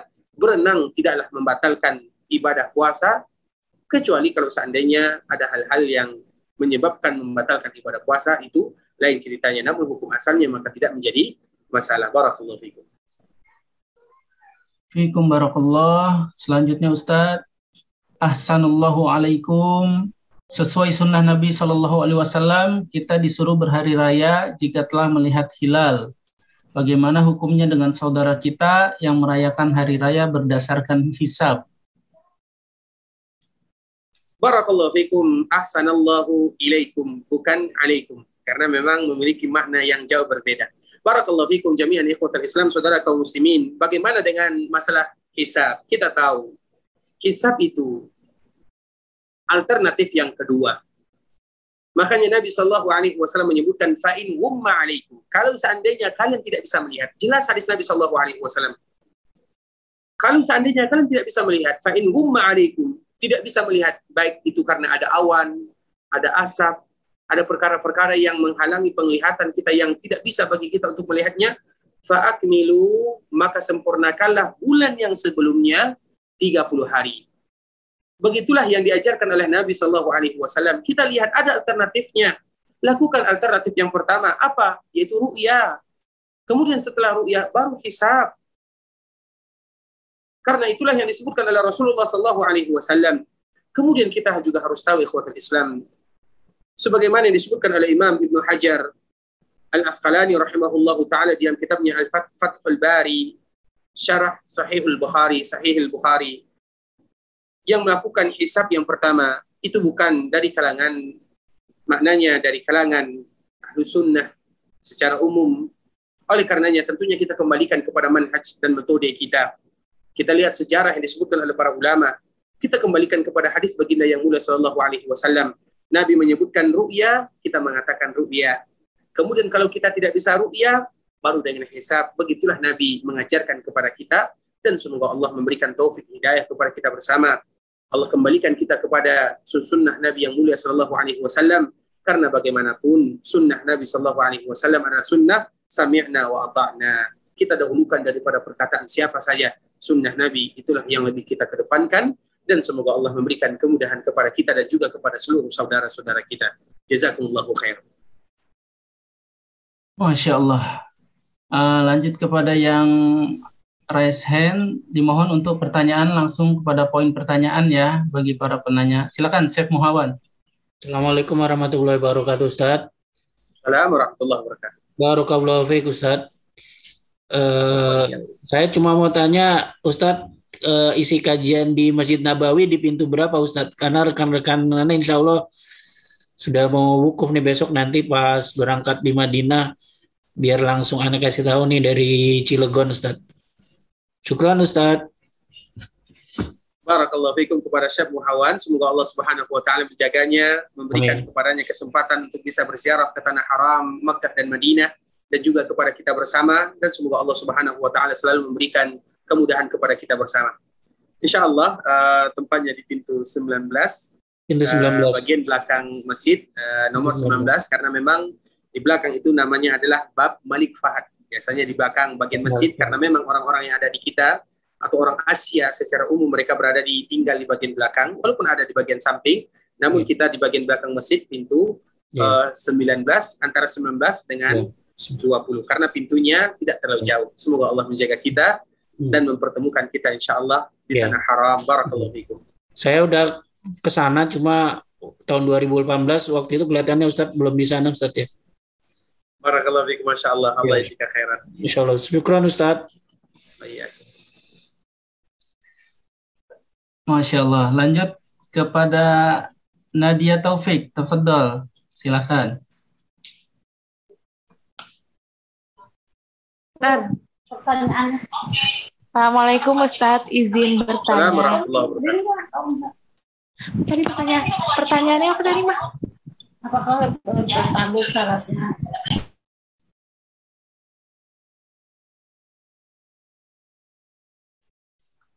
Masya Allah, terputus ya. seperti ini Ustaz. Oh, masih ada? Ya, silakan, izin, silakan. izin bertanya Ustaz. Kalau ya. misalkan uh, kita mau kurban kambing, nah terus kita beli kita beli uh, kambingnya itu tiga hari sebelum Idul Adha. Ternyata uh, ketika udah dibayar, kodarullah kambingnya mati. Nah itu hitungannya gimana Ustadz? Apakah uh, kita sudah berkurban atau uh, enggak gitu karena uh, si kambingnya mati. Terus kalau boleh ada pertanyaan lagi boleh nggak, Ustaz? Silakan. Kalau misalkan kita uh, kurban satu kambing, nah itu buat beberapa orang. Nah beberapa orang itu uh, yang dalam satu rumah, terus ada tambahannya, ada tambahannya lagi itu paman itu boleh atau enggak Ustaz? Yang terakhir Ustaz, uh, kalau kambing itu uh, kurban kambing itu harus ada tanduknya atau enggak ya Ustaz? Ya, syukran. Barakallahu fikum uh, wa jazakumullahu khairan kepada yang bertanya semoga Allah Subhanahu wa taala menjaga kita bersama. Tentunya dikala kita ingin berkorban tapi qadar Allah hewan korban kita mati seperti tadi yang telah ditanyakan, maka Allah Subhanahu wa taala sudah menulis kita sebagai orang yang berkorban karena kita sudah melakukannya, kita sudah membelinya, kita sudah menjaganya. Namun qadar Allah mati bisa jadi karena keracunan atau karena yang lainnya, maka kita sudah dihitung berkorban oleh Allah Subhanahu wa taala. Bukankah hadis yang sangat indah yang dikeluarkan oleh Imam Muslim? Dikala sahabat Nabi pergi ke Tabuk, sebuah daerah yang 600 kilo jaraknya dari kota Madinah. Dikala mereka pulang berjalan kaki, apa kata Nabi? Tidaklah kalian melewati lembah, mendaki gunung, melewati lembah, kecuali di Madinah ada orang yang akan mendapatkan pahala sebagaimana yang kalian dapatkan. Allahu Akbar. Para sahabat bertanya, ya Rasulullah, mereka di Madinah, kita berjalan 600 kilo, pergi 600 kilo, pulang, kemudian kita berjihad. Mereka juga mendapatkan pahala yang demikian. Iya, kata Nabi. Habasathumul uzur. Mereka tidak ikut karena ada uzur. Begitu juga lah kita ikhwatul Islam. Kalau kita sudah berkorban, kita sudah melakukannya, kita sudah mengeluarkan uang, namun ternyata qadarullah ada kemalingan, ada kemati, atau mati dan yang semisalnya maka kita sudah dihitung sebagai orang yang berkorban oleh Allah Subhanahu wa taala. Kemudian untuk kambing, itu hanya satu. Rasulullah Shallallahu alaihi wasallam menyebutkan kalau seandainya kambing ada orang yang berkorban dengan kambing, maka kambing itu untuk satu orang, tidak boleh patungan di sana, tidak boleh dua, tiga atau tujuh orang. Yang boleh itu hanya kerbau ataupun uh, onta, sedangkan kambing maka tidak boleh di sana. Dan ini merupakan kekhususan untuk kambing. Kemudian masalah kambing tersebut tentunya Rasulullah Shallallahu Alaihi Wasallam menyebutkan cirinya. Di antara salah satu cirinya tidak boleh sakit yang jelas sakitnya. Tidak boleh cacat yang jelas cacatnya. Tidak boleh buta yang jelas butanya. Tidak boleh sakit yang betul-betul jelas sakitnya. Kalau seandainya itu saja, dia sakit namun tidak jelas, maka diperbolehkan. Berarti kalau sakit namun tidak jelas, maka berarti masih boleh. Apalagi kalau seandainya yang masalah tanduk atau tidak, itu dikembalikan kepada umurnya. Karena ada kambing yang kadang punya tanduk, ada yang tidak. Namun apabila umurnya lebih daripada satu tahun, maka boleh dijadikan untuk berkorban. Namun semakin bagus, semakin besar, semakin indah. Bahkan Nabi menyebutkan cirinya secara khusus apalagi yang berkaitan dengan kambing. Yang buru fisawat, wayatau fisawat. Apabila ada kambing yang warnanya hitam bercampur putih, dia melihat dengan hitam. Maknanya matanya dikelilingi oleh warna hitam. Wayatau fisawat, bahkan dia menginjak tanah juga dengan warna hitam. Maknanya kakinya berwarna hitam. Kemudian dicampur dengan warna lainnya, maka itulah yang terbaik. Apa hikmahnya? Wallahu ta'ala alam. Namun begitulah Nabi menyebutkan kepada kita bersama. Barakallahu fikum. Fikum barakallah. Insya Allah masih ada waktu ya Ustadz untuk pertanyaan. Silakan. Baik, kembali ke kolom chat. Izin bertanya Ustadz, hari raya di desa saya diadakan hari Sabtu, sedangkan pemerintah menetapkan hari raya pada pada hari Ahad. Yang mana yang harus saya ikuti Ustadz, pemimpin di desa atau pemimpin di negara? Syukran jazakallah khair. Barakallahu fikum wa jazakumullahu khaira. Ikhwatul Islam, saudara kaum muslimin. Tentunya pemimpin yang ada di desa, biasanya sinkron antara pemimpin desa, RT, RW, kepala desa, kemudian bupati, gubernur, dengan yang paling atas. Tentu semuanya mereka sama. Makanya ikhwatul Islam, kalau seandainya urusan ini dikembalikan kepada perorangan, atau di, dikembalikan kepada yayasan tertentu, maka kita akan terjadi perbedaan yang luar biasa. Ada orang yang mungkin sudah berhari raya pada hari Jumat. Ada orang yang berhari raya pada hari Sabtu ada orang yang berhari raya di hari Ahad. Bahkan ada orang yang berhari raya di hari Senin dengan alasan orang kampung saya, orang daerah saya, kelompok saya, ini saya. Kapan kita akan bersama? Oleh karenanya ikhwatul Islam nasihat untuk kami pribadi, kalau seandainya kita bisa bersama bercerita bersama orang-orang tersebut, alangkah baiknya kita ikut kepada pemerintah kita aman bagi kita. Sebagaimana tadi yang telah kita jelaskan, kalau mereka salah, maka kesalahan mereka yang akan menanggung, bukan kita. Kalau seandainya mereka benar, kita mendapatkan kebaikan antara kebaikan dengan kebaikan yang lainnya. Oleh karenanya ikhwatul Islam, kalau seandainya kita bisa bercerita, kita sebutkan, namun kalau seandainya tidak, maka ingatlah bahwa kita berhari raya dengan pemerintahan. Pemerintah kita siapa? Bukan orang desa kita. Namun pemerintahan kita kalau seandainya semuanya sama, maka akan satu kalimatnya, yaitu pemerintahan yang telah diberikan wewenang oleh pemerintah dan negara kita. Barakallahu fikum wa jazakumullahu khairan. Masya Allah. Uh, lanjut Ustadz, bagaimana dengan kepala kulit dari hewan kurban tersebut Ustadz? Hak siapakah bagian tersebut? Barakallahu fikum ikhwatal Islam, saudara kaum muslimin, kaum muslimat, ikhwani, akhwati, rahimani wa rahimakumullah. Ini biasa yang diperselisihkan. Kepala, kepala hewan, kepala kerbau. Namun jarang orang yang ingin kepala onta. Biasanya yang diinginkan adalah kepala kerbau, kepala sapi, ataupun kepala kambing. Begitu juga dengan kulitnya. Ikhwatul Islam, kurban adalah untuk Allah subhanahu wa ta'ala.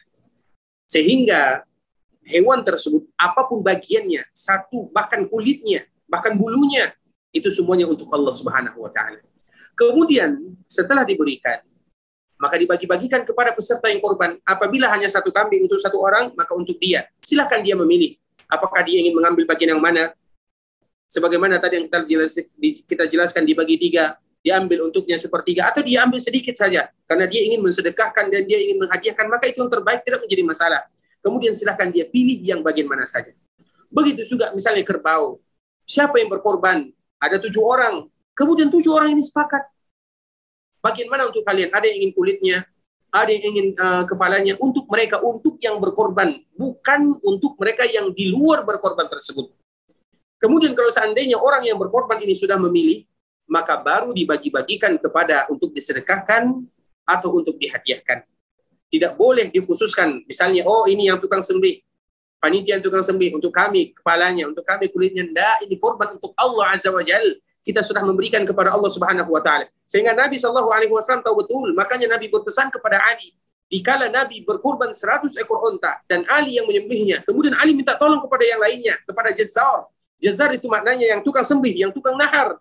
Apa kata Rasulullah? Berpesan kepada Ali. Betul-betul Nabi berpesan. Jangan berikan satu pun kepadanya Maknanya bagian daripada yang dikorbankan untuk Allah Subhanahu wa taala, jangan berikan satupun kepadanya. Kalau kita ingin berikan, berikan upah di luar daripada korban.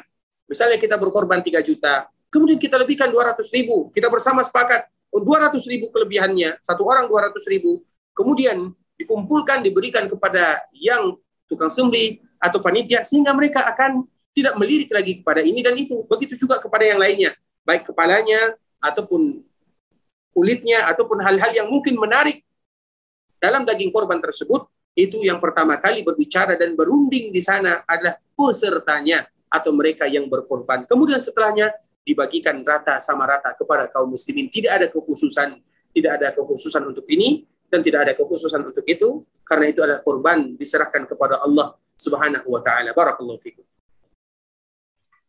Fikum barakallah. Lanjut pada penanya raise hand diharap untuk langsung pada pertanyaan ya. Pada Dita Semaradika, silakan.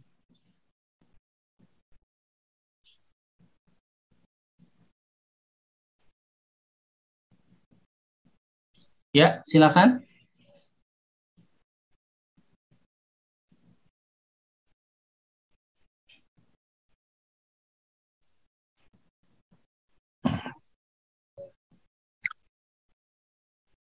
Putus ya. Kepada Erisa Fioni Putri, silakan. Tafadhol langsung pada pertanyaan. Uh, Pak Bapak moderator, uh, saya bisa bisa. Oh iya ya, silakan silakan. Tafadhol uh, Ibu. Terima kasih banyak. Uh, Barakallahu fikum Pak Ustadz. uh, Ana uh, tadi mendengar pertanyaan banyak yang bertanya bahwa uh, mana yang harus saya ikuti, mana yang harus harus kita sama samakah apa bagaimana gitu ya Pak Ustadz. Mungkin Ana di sini agak me, me, me, me, apa ya sharing sama yang lainnya bahwa uh, bukankah Al-Quran sudah menjadi pedoman nyata bagi ahli sunnah wal jamaah dan hadis-hadisnya. Di sini Allah menyatakan berfirman di surat An-Nisa ayat 59 ya Pak Ustadz. Atiullah and atiur Rasul wa ulil amri minkum. Jadi di sini kan kita per, uh, taat pada Allah, taat pada Rasul, dan taat pada penguasa kita. Benar ya Pak Ustadz? Insya Allah. Uh, jadi walau bagaimanapun juga kita harus taat pada penguasa. Jadi apa pun juga sesuai yang telah disabda di diputuskan oleh pemerintahan kita berarti kita taat dan patuh ya Pak Ustadz ya. Halo? Iya, iya, silakan Bu. Uh, uh. Terus itu semuanya juga di apa namanya ditambahkan lagi oleh hadis-hadis Rasul. Rasul berkata bahwa walau bagaimanapun pemimpinmu, kita harus tetap taat sama pemimpin kita, even dia berbuat zolim. Jadi mungkin Ana sedikit sharing sama teman-teman yang lain di sini. Insya Allah mudah-mudahan uh, kita taati Al-Quran, kita patuhi Al-Quran dan hadis-hadisnya. Kayaknya itu cukup ya Pak Ustadz. Masya Allah. Barakallahu fikum. Jazakallahu khair Pak Ustaz. Wa iyyakum barakallahu fikum kepada ibu kita semoga Allah Subhanahu wa taala menjaganya, menjaga keluarganya. Barakallahu fikum wa jazakumullahu khairan atas mudakhalahnya. Barakallahu fikum.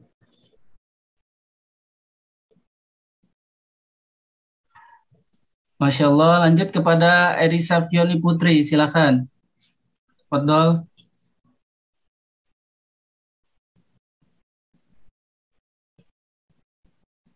Silakan Ibu. Oh iya, Afwan belum di unmute. Uh, Bismillah. Uh, sampai kapan sohibul kurban itu menahan tidak makan dan minum pada tanggal 10 Zulhijjah? Apakah sampai selesai sholat id atau selesai hewan kurbannya disembelih? Nah, mohon penjelasannya ya Ustadz. Dan uh, ya satu lagi, apakah yang menahan itu hanya sohibul kurban atau semua kaum muslimin yang ikut merayakan Idul Fitri? Idul Adha. Jazakallah khair Ustaz. Assalamualaikum. Waalaikumsalam warahmatullahi wabarakatuh. Barakallahu fiikum wa jazakumullahu khairan. Semoga Allah Subhanahu wa taala menjaga kita bersama. Sebenarnya ikhwatal Islam, memang hari raya Idul Adha itu adalah hari raya besar di mana di sana ada ibadah yang luar biasa, ada takbir, ada kurban. Dan memang dianjurkan bagi mereka yang berkorban dan juga bagi kaum muslimin yang lainnya untuk memakan hewan korban tersebut. Namun kalau seandainya kita lihat kondisi yang ada di daerah kita, tentunya kalau seandainya kita memakan hewan korban yang tadi disembih begitu juga oleh kaum muslimin, biasanya pembagian dan selesainya pemotongan itu baru sore hari. Bahkan ada yang di malam hari. Sehingga ikhwatul Islam di sini, kalau seandainya mereka ingin menahan atau menahan, karena memang dianjurkan bagi kita untuk menahan sebelum kita pergi menahan makan dan minum, yaitu sampai khatib turun dari mimbar. Maknanya sampai selesai khatib tersebut. Begitulah uh, yang uh, dianjurkan bagi kita. Namun itu adalah sunnah yang dianjurkan. Memang dianjurkan bagi kita untuk memakan hewan korban kita tersebut. Namun tentunya berbeda. Karena dulu kalau kambing, apalagi cara memasaknya itu sangat mudah. Disembelih, dikuliti, dipotong langsung dimasakkan, jadi selesai. Kalau sekarang kita lihat kalau kerbau, sapi, belum lagi rendangnya, belum lagi gulainya, belum lagi ininya, kapan akan masaknya? Dan biasanya masaknya itu sore atau sampai malam. Sehingga ikhwatul Islam kita kembalikan kepada hukum asal, baik mereka yang berkorban atau seluruh kaum muslimin, yaitu sampai khatib mereka turun dari mimbarnya. Jazakumullahu khairan. Masya Allah. Ustadz, masih banyak pertanyaan nih Ustadz. Insya Allah masih silakan, ada waktu ya. Masih banyak. Baik. Ustadz, apakah boleh sepertiga daging kurban yang buat berkurban tidak diambil karena kurbannya dilakukan di daerah yang lain, Ustadz? Barakallahu fikum ikhwatal Islam. Masalah pembagian yang tadi telah kita jelaskan, itu tidak mutlak. Maknanya kalau seandainya ada di antara mereka yang berkorban, terutama mereka berkorban di daerah-daerah yang sangat membutuhkan, mereka berikan, mereka hadiahkan, mereka sedekahkan, maka tidak menjadi masalah. Namun lebih baik semaksimal mungkin atau sebisa mungkin dikala mereka bisa mengambilnya maka mereka mengambil karena itu merupakan kurban kita yang juga dianjurkan bagi kita untuk memakannya karena Allah Subhanahu wa taala. Oleh karenanya kalau seandainya tidak diambil karena dia kebetulan berkorban di daerah lain atau di kampungnya padahal dia tidak berdomisili di sana maka juga tidak menjadi masalah. Wallahu taala a'lam. Barakallahu fikum. Fikum barakallah. Ustadz, mohon bertanya, apakah hukum arisan haji, Ustaz? Bagaimana contohnya barakallahu fikum? Di sini hanya pertanyaannya begitu saja Ustaz, hukum arisan barakallahu haji. Fikum. Barakallahu fikum wa jazakumullahu khaira. Arisan yaitu patungan atau bagaimanapun berhaji.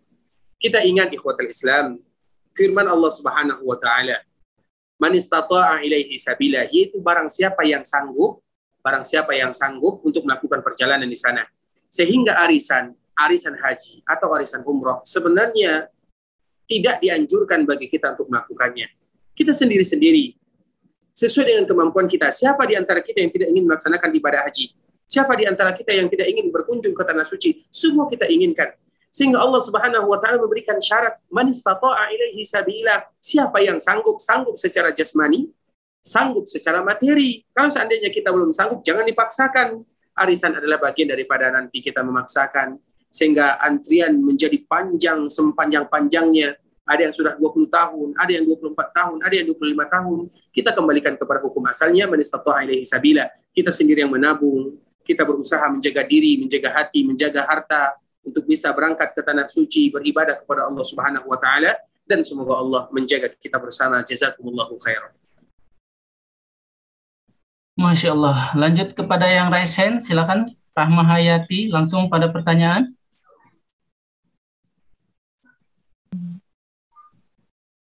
Assalamualaikum Ustaz. Assalamualaikum warahmatullahi wabarakatuh. Uh, pertanyaan saya, di tempat saya berkurban uh, hari raya itu hari Sabtu, tapi saya berencana betul-betul ingin ikut pemerintah untuk hari raya di hari Ahad. Sementara kami berkurban di masjid yang hari raya di hari Sabtu tersebut. Apakah boleh kami berkurban di hari Sabtu, tapi kami sholat id di hari Ahad? Sekian terima kasih. Jazakillah khair. Jazakallah khair. Barakallahu fikum kepada Bapak kita yang bertanya semoga Allah Subhanahu wa taala menjaganya, memudahkan urusannya, menerima korbannya dan memberikan keberkahan dalam kehidupannya dan juga kepada kita bersama. Itu juga lah di antara muskilah yang harus kita ketahui ikhwatul Islam. Dikala kita mengikuti pemerintah kita, kemudian orang-orang yang ada di dekat kita misalnya mereka tetap berhari raya, memaksakan dirinya berhari raya di hari Sabtu, kemudian kita bergabung di sana, maka alangkah baiknya kita berbicara baik-baik kepada pengurus kita tersebut, atau kita sendiri yang mencari kambing. Misalnya tadi kita mengembangkan uang 3 juta, misalnya kita patungan atau ada tujuh orang pesertanya 7 juta atau 3 juta misalnya, untuk lebih kehati-hatian, kita sendiri yang mencari kambing, kita beli, kemudian nanti kita korbankan pada hari raya. Karena al-adha yaumatudahun. Adha dikala mereka dan dikala kalian sama-sama beradha, maknanya dikembalikan kepada pemerintah. Oleh karenanya mungkin uh, usulan kami kepada kita bersama, kalau seandainya kita berkorban, maka kita menyebutkan kepada panitianya, kalau seandainya, kalau seandainya Allah berikan kepada kita kelapangan harta, maka kita berkorban di hari Ahad. Maka kita berkorban di hari Ahad karena bisa jadi nanti rombongannya tidak lengkap atau sudah di atau sudah di apa namanya atau sudah di uh, sudah terlanjur dibayarkan, dibelikan. Allah taala alam. Namun yang paling uh, bagus kita lakukan adalah berkorban di hari raya Al-Adha, Yaumatudhahun Adha, di hari mereka beradha. Adha itu adalah berkorban di mana kita sama-sama berkorban. Wallahu taala alam. Namun kalau seandainya kita tidak ada pilihan, maka kita serahkan kepada Allah Subhanahu wa taala. Semoga Allah Subhanahu wa taala karena Allah mengetahui apa yang kita niatkan, apa yang kita lakukan dan kita tidak bisa melakukan banyak hal tidak bisa kita mungkin kita tidak bisa mengusulkan atau nanti takut orang misalnya kesal kepada kita terutama panitia masjid. Namun kalau seandainya bisa dikembalikan uang tersebut ada yang menggantikan maka itulah yang yang terbagus atau kita sendiri yang membeli korban kambing sesuai dengan kemampuan kita. Barakallahu fikum wa jazakumullahu khair. Fikum barakallah. Masih bisa ya Ustaz? Silakan, silakan. Baik. Uh, mohon izin bertanya bagaimana hukum orang yang sudah berniat untuk haji dan sudah melunasi pembayaran tapi kemudian meninggal? Apakah mendapat pahala haji? Lalu bagaimana cara senantiasa biar bersabar dengan musibah yang menimpa kita Ustaz? Barakallahu fikum ikhwatul Islam. Saudara kaum muslimin kaum musliman ikhwani akhwati rahimani wa rahimakumullah. Kita melihat banyak saudara-saudara kita yang sudah mendaftar namun Allah Subhanahu wa taala belum memberikan kepada mereka rezeki. Dikala mereka menunggu antrian, namun Allah Subhanahu wa taala sudah memanggil mereka. Tentunya Allah mengetahui apa niat mereka. Allah Subhanahu wa taala mengetahui bagaimana usaha mereka dan Allah Subhanahu wa taala pasti akan memberikan balasan yang berlipat ganda kepada mereka dikala mereka ingin menyempurnakan rukun Islam yang kelima. Masalah pahala kita serahkan kepada Allah Subhanahu wa taala. Karena itu adalah urusan Allah Subhanahu wa taala. Namun apakah mereka mendapatkan pahala haji? Pasti mereka mendapatkan pahala tersebut karena Rasul sendiri yang menyebutkannya. Kemudian ikhwatal Islam, untuk pertanyaan yang kedua, di dalam masalah musibah, kita mengetahui dan kita harus sama-sama menguatkan diri kita. Di antara bentuk kasih sayang Allah Subhanahu wa taala kepada hambanya adalah dengan diberikan ujian kepada mereka. Sehingga Rasul menyebutkan innallaha idza ahabba qauman ibtalahum. Allah apabila sayang, suka, senang kepada seorang hamba, Allah akan memberikan ujian kepada mereka. Orang yang paling dicintai oleh Allah Subhanahu wa taala adalah para nabi, para rasul. Namun kita lihat bagaimana perjuangan yang mereka rasakan. Bagaimana musibah yang ditimpakan kepada mereka. Padahal mereka adalah makhluk Allah yang paling mulia dan yang paling mulia di antara mereka semua adalah nabi kita tercinta Muhammad sallallahu alaihi wasallam. Rasulullah sallallahu alaihi wasallam adalah manusia yang paling disayang oleh Allah. Rasulullah sallallahu alaihi wasallam adalah manusia yang paling sempurna. Rasulullah sallallahu alaihi wasallam adalah manusia yang dijamin masuk surga. Semua kesempurnaan, semua keindahan, semua kebaikan ada pada diri Rasulullah sallallahu alaihi wasallam. Namun kita lihat bagaimana kehidupan Nabi lahir dalam keadaan yatim, tak pernah Nabi melihat orang tuanya dijaga oleh ibunya lah kemudian meninggal, dijaga oleh pamannya, kakeknya meninggal, kemudian dijaga oleh pamannya yang kehidupannya pas-pasan saja. Kemudian bagaimana perjuangan Nabi Shallallahu Alaihi Wasallam dikala Nabi menikah, meninggal anaknya, anak Nabi yang bernama Qasim meninggal dikala dia kecil. Lahir lagi Abdullah meninggal lagi di waktu kecil. Lahir lagi yang namanya Ibrahim meninggal lagi di waktu kecil lahir lagi yang namanya Zainab meninggal dikala dia masih remaja belia baru 25-an tahun meninggal dikala lahir lagi Zainab Ummu Kulsum meninggal juga Ruqayyah meninggal juga. Semua anak Nabi Shallallahu Alaihi Wasallam dipanggil oleh Allah Subhanahu Wa Taala. Musibah siapa yang paling besar dibandingkan dengan musibah baginda yang mulia Shallallahu Alaihi Wasallam? Belum lagi perjuangan Nabi. Belum lagi Nabi Shallallahu Alaihi Wasallam dikucilkan. Belum lagi Shallallahu Alaihi Wasallam Nabi dizalimi. Kalau kita tahu sejarah Nabi Nabi adalah orang yang paling besar musibah yang Allah berikan kepadanya. Bukan berarti Allah tidak sayang kepada Nabi, bahkan Allah paling sayang kepada Nabi, namun ingin mengangkat derajat Nabi Shallallahu Alaihi Wasallam. Di sana kita harus belajar kekuatan Islam, karena ketika Allah berikan kepada kita musibah, maka berdoa di dalam musibah berbeda cara berdoa di luar musibah. Jika Allah berikan musibah kepada seorang hamba, maka dengan mudah mereka akan meneteskan air mata, bermunajat kepada Allah Subhanahu wa taala hati mereka akan terpaut, hati mereka akan bergantung kepada Allah Subhanahu wa taala dan di sana Allah suka. Allah suka hambanya bermunajat kepadanya. Allah suka hambanya menangis untuknya. Allah suka dikala hamba betul-betul menggantungkan hati harapan kepada Allah Subhanahu wa taala dan itu semua adalah ibadah. Itu semua adalah cara Allah Subhanahu wa taala mengangkat derajat seorang hamba sehingga para ulama menyebutkan kalaulah seandainya tidak ada musibah dengan cara apa Allah akan mengangkat derajat kita dengan salat kita tidak tahu apakah kita bisa menjamin salat kita diterima oleh Allah Azza wa Jalla. Dengan puasa kita tidak tahu dengan puasa apa Allah menerima ibadah puasa kita. Kita tidak tahu. Namun dengan musibah, jika kita menggantungkan harapan kepada Allah, di saat itulah Allah menggugurkan dosa-dosa hambanya. Jangankan musibah yang besar, bahkan kalau seandainya ada seorang hamba yang ditusuk oleh duri, kemudian mereka bersabar, maka Allah akan gugurkan dosa-dosa mereka. Apalagi musibah dalam keluarga, musibah dalam harta, musibah dalam tetangga, musibah dalam hal-hal yang lainnya, itu semua adalah untuk mendekatkan diri kita kepada Allah Subhanahu wa taala dan semoga Allah senantiasa memberikan kelapangan kepada kita, memberikan kekuatan kepada kita untuk selalu menjadi hamba Allah dan berubudiyah kepada Allah Subhanahu wa taala. Barakallahu fiikum. Fiikum barakallah. Lanjut kepada ya, peserta yang raise hand. Silakan kepada Ibu Tiwi ya, Ibu Tiwi Ambarwati. Langsung ya, pertanyaan Bu, silakan Bu. Ya. Assalamualaikum. Pak Ustadz, izin tanya. Ini uh, saya berapa kali kurban itu uh, apa panitianya gini. Ini kam, kambing saya belum dipotong, terus yang dipotong kambing orang lain gitu ya. Nah terus uh, apa Bu ini biar cepat gitu ya, uh, karena saya minta paha uh, biasanya saya minta paha belakang gitu ya. Terus ini eh, nggak uh, apa-apa ya Bu pakai kambing orang lain. Nah kalau kayak gitu bagaimana Ustadz? Uh, apa ya uh, uh, halal nggak gitu? Bukan bukan kambing kita yang dikasihkan ke dari panitia gitu. Makasih Ustadz.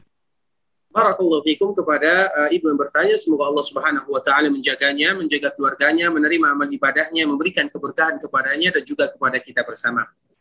Tentunya kalau seandainya demikian kita tahu itu bukan kambing kita dan kita ingin kambing kita, maka tidak boleh bagi kita mengambilnya karena itu bukan hak kita. Itu adalah hak saudara kita kaum muslimin yang lainnya. Sehingga kalau seandainya kambing, maka alangkah baiknya kita yang menyembelihnya atau suami kita yang menyembelihnya tidak usah diserahkan kepada panitia. Pulang salat langsung kita sembelih, kita ambil, mau kita paha, mau kita apa silahkan. Karena memang itu adalah hukum asalnya. Hukum asalnya berkorban itu diserahkan kepada kita masing-masing, bukan diserahkan kepada panitia. Sehingga lebih mudah kepada kita. Atau misalnya kita mencari mereka yang ahli atau yang bisa, anak kita, tetangga kita, Misalnya kita berdua bertiga dengan mereka untuk menyembelihnya apalagi kambing mudah untuk melakukannya. Oleh karenanya itu adalah solusi. Kalau diambil atau diberikan paha yang bukan kambing kita berarti kita tidak berhak menerimanya karena itu bukan kambing kita dan kita tahu itu bukan kambing kita. Karena kurban itu diserahkan kepada Allah dan kita tahu mana kambing kita dan mana yang kita korbankan. Semoga Allah Subhanahu wa taala menjaga kita menerima amal ibadah kita. Barakallahu fikum. Fikum barakallah. Lanjut pada pertanyaan Ustaz izin bertanya untuk perempuan yang sedang berhalangan, apakah ada ibadah-ibadah utama di hari menyambut Idul Adha karena tidak dapat ibadah puasa Arafah dan lain-lain agar dapat keutamaan Idul, Idul Adha, Ustaz? Barakallahu fikum ikhwatal Islam, terkhusus kepada saudari-saudari kita kaum muslimat, muslimat, para muslimat, para wanita yang mungkin berhalangan di sana tidak bisa beribadah kepada Allah, ketahuilah Dikala mereka berhalangan, kemudian mereka tidak sholat. Dikala mereka berhalangan, kemudian mereka tidak berpuasa. Dikala mereka berhalangan, kemudian mereka tidak menyentuh mushaf. Itu adalah bagian daripada ibadah. Dikala mereka meninggalkan itu semua, itu adalah ibadah. Karena mereka tidak melakukannya taat kepada Allah Subhanahu wa taala. Meninggalkan sesuatu karena Allah Subhanahu wa taala itu adalah bagian daripada ibadah. Jadi dikala seorang wanita tidak melakukan salat, tidak berpuasa, tidak memegang mushaf, itu adalah bagian ibadah yang sebenarnya itulah ibadah. Mereka meninggalkan apa yang diperintahkan oleh Allah Subhanahu wa taala, melakukan yang diperintahkan, meninggalkan yang dilarang itu adalah bagian daripada ibadah. Sehingga dikala mereka tidak berpuasa, itulah ibadah mereka. Dikala mereka tidak sholat, itulah ibadah mereka. Namun masih banyak ibadah-ibadah yang mereka bisa lakukan. Berdoa, berzikir, membaca Al-Quran dengan hafalan, atau misalnya menyentuh dengan HP misalnya, dengan aplikasi yang semisalnya, maka mereka tetap melakukannya. Bersedekah, berkhidmat kepada suaminya, menjaga anak-anaknya, berbakti kepada orang tuanya, berbuat baik kepada tetangganya, memasak makanan kemudian dibagikan. Masih banyak ibadah-ibadah yang bisa dilakukan. Terutama di hari raya. Dikala mereka berkhidmat kepada keluarganya, seorang suami atau seorang istri yang sudah punya suami dan punya anak, dia masak untuk suaminya, dia masak untuk anaknya, itulah ibadah mereka. Seorang wanita yang mungkin belum berkeluarga, mereka berbakti kepada orang tuanya, mereka berada di rumahnya, itu adalah ibadah mereka.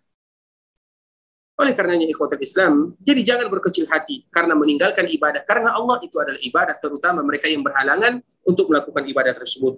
Hanya saja dianjurkan tetap bagi mereka terutama di hari raya Idul Adha, mereka hadir, mendengarkan khutbah, mendengarkan kaum muslimin berkumpul bersama-sama. Walaupun mereka tidak ikut melaksanakan ibadah sholat, namun dianjurkan bagi mereka untuk datang.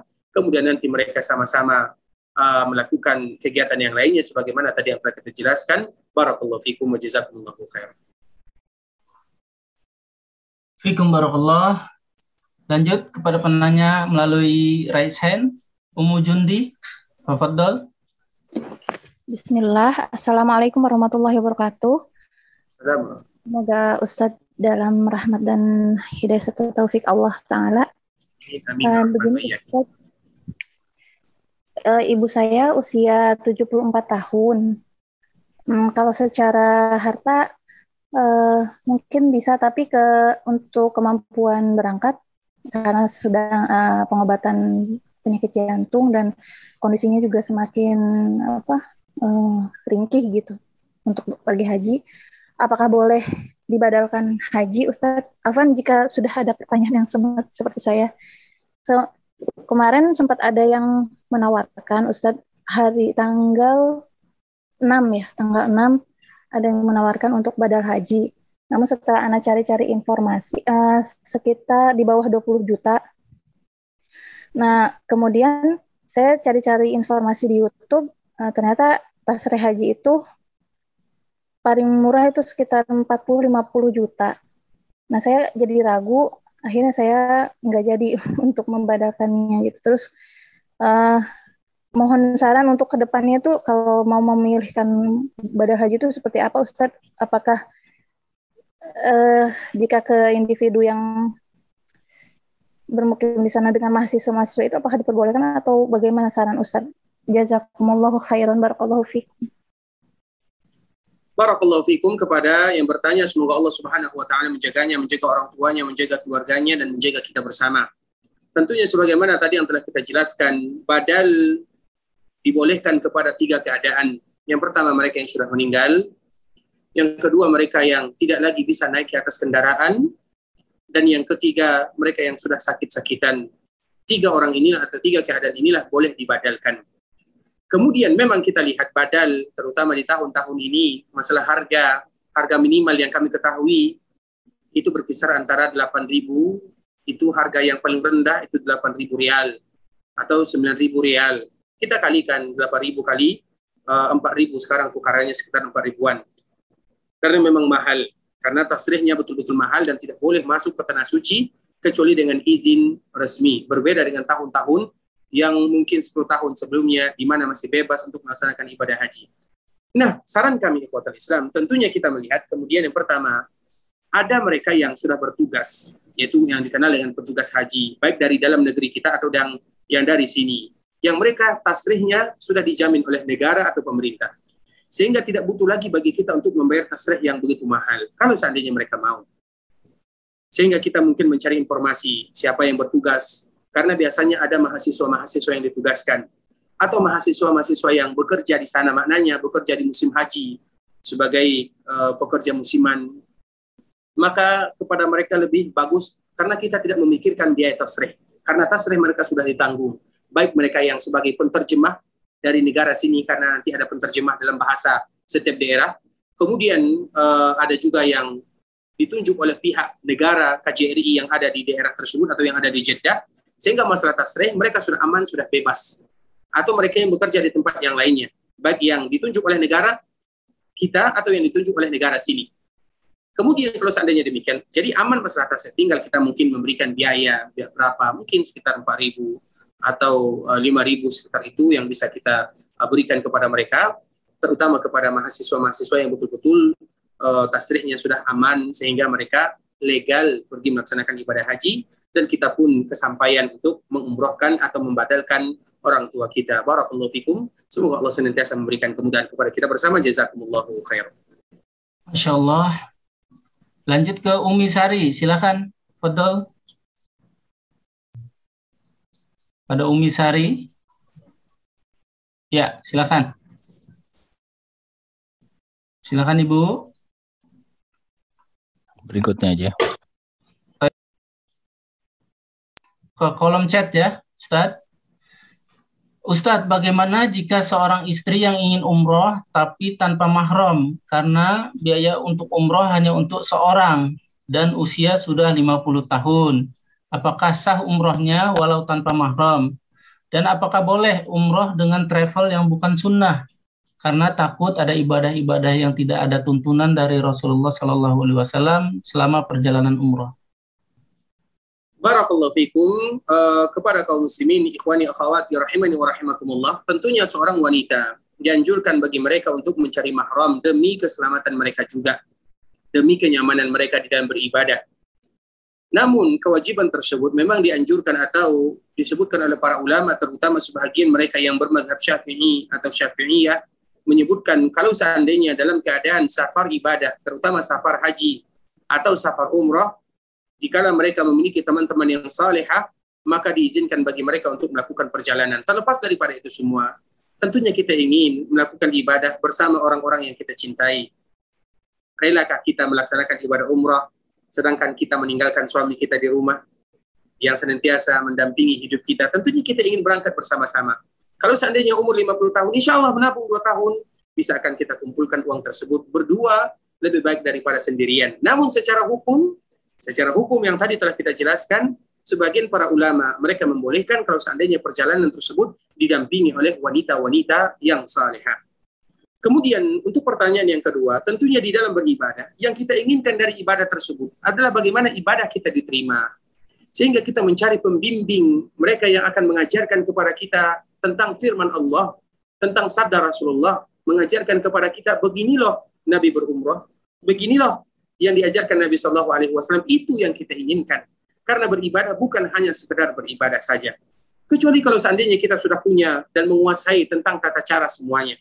Kita sudah memiliki ilmu di sana. Kalau seandainya disampaikan bertentangan, maka kita sudah memiliki tameng di sana. Namun, kalau seandainya kita belum memiliki, maka dianjurkan bagi kita untuk berumrah dengan yang bisa memberikan bimbingan kepada kita, yang bisa memberikan masukan kepada kita, yang bisa menyiram kolbu kita. Karena memang momennya adalah momen ibadah. Kita ingin mencari orang-orang yang bisa menyejukkan hati kita, kembali kepada Allah, kembali kepada Rasulnya. Kita ingin disirami dengan ayat-ayat Al-Quran dan juga hadis-hadis Rasulullah Sallallahu Alaihi Wasallam. Semoga Allah menjaga kita, memberikan kemudahan kepada kita untuk selalu beribadah kepada Allah. Barakallahu fikum. Assalamualaikum warahmatullahi lanjut masih ada nih Ustadz ya boleh ya. Kepada Win Malasano silakan. Assalamualaikum warahmatullahi wabarakatuh Pak Ustadz. Assalamualaikum warahmatullahi wabarakatuh. Pak Ustadz, uh, saya pernah melakukan ibadah haji ya waktu itu.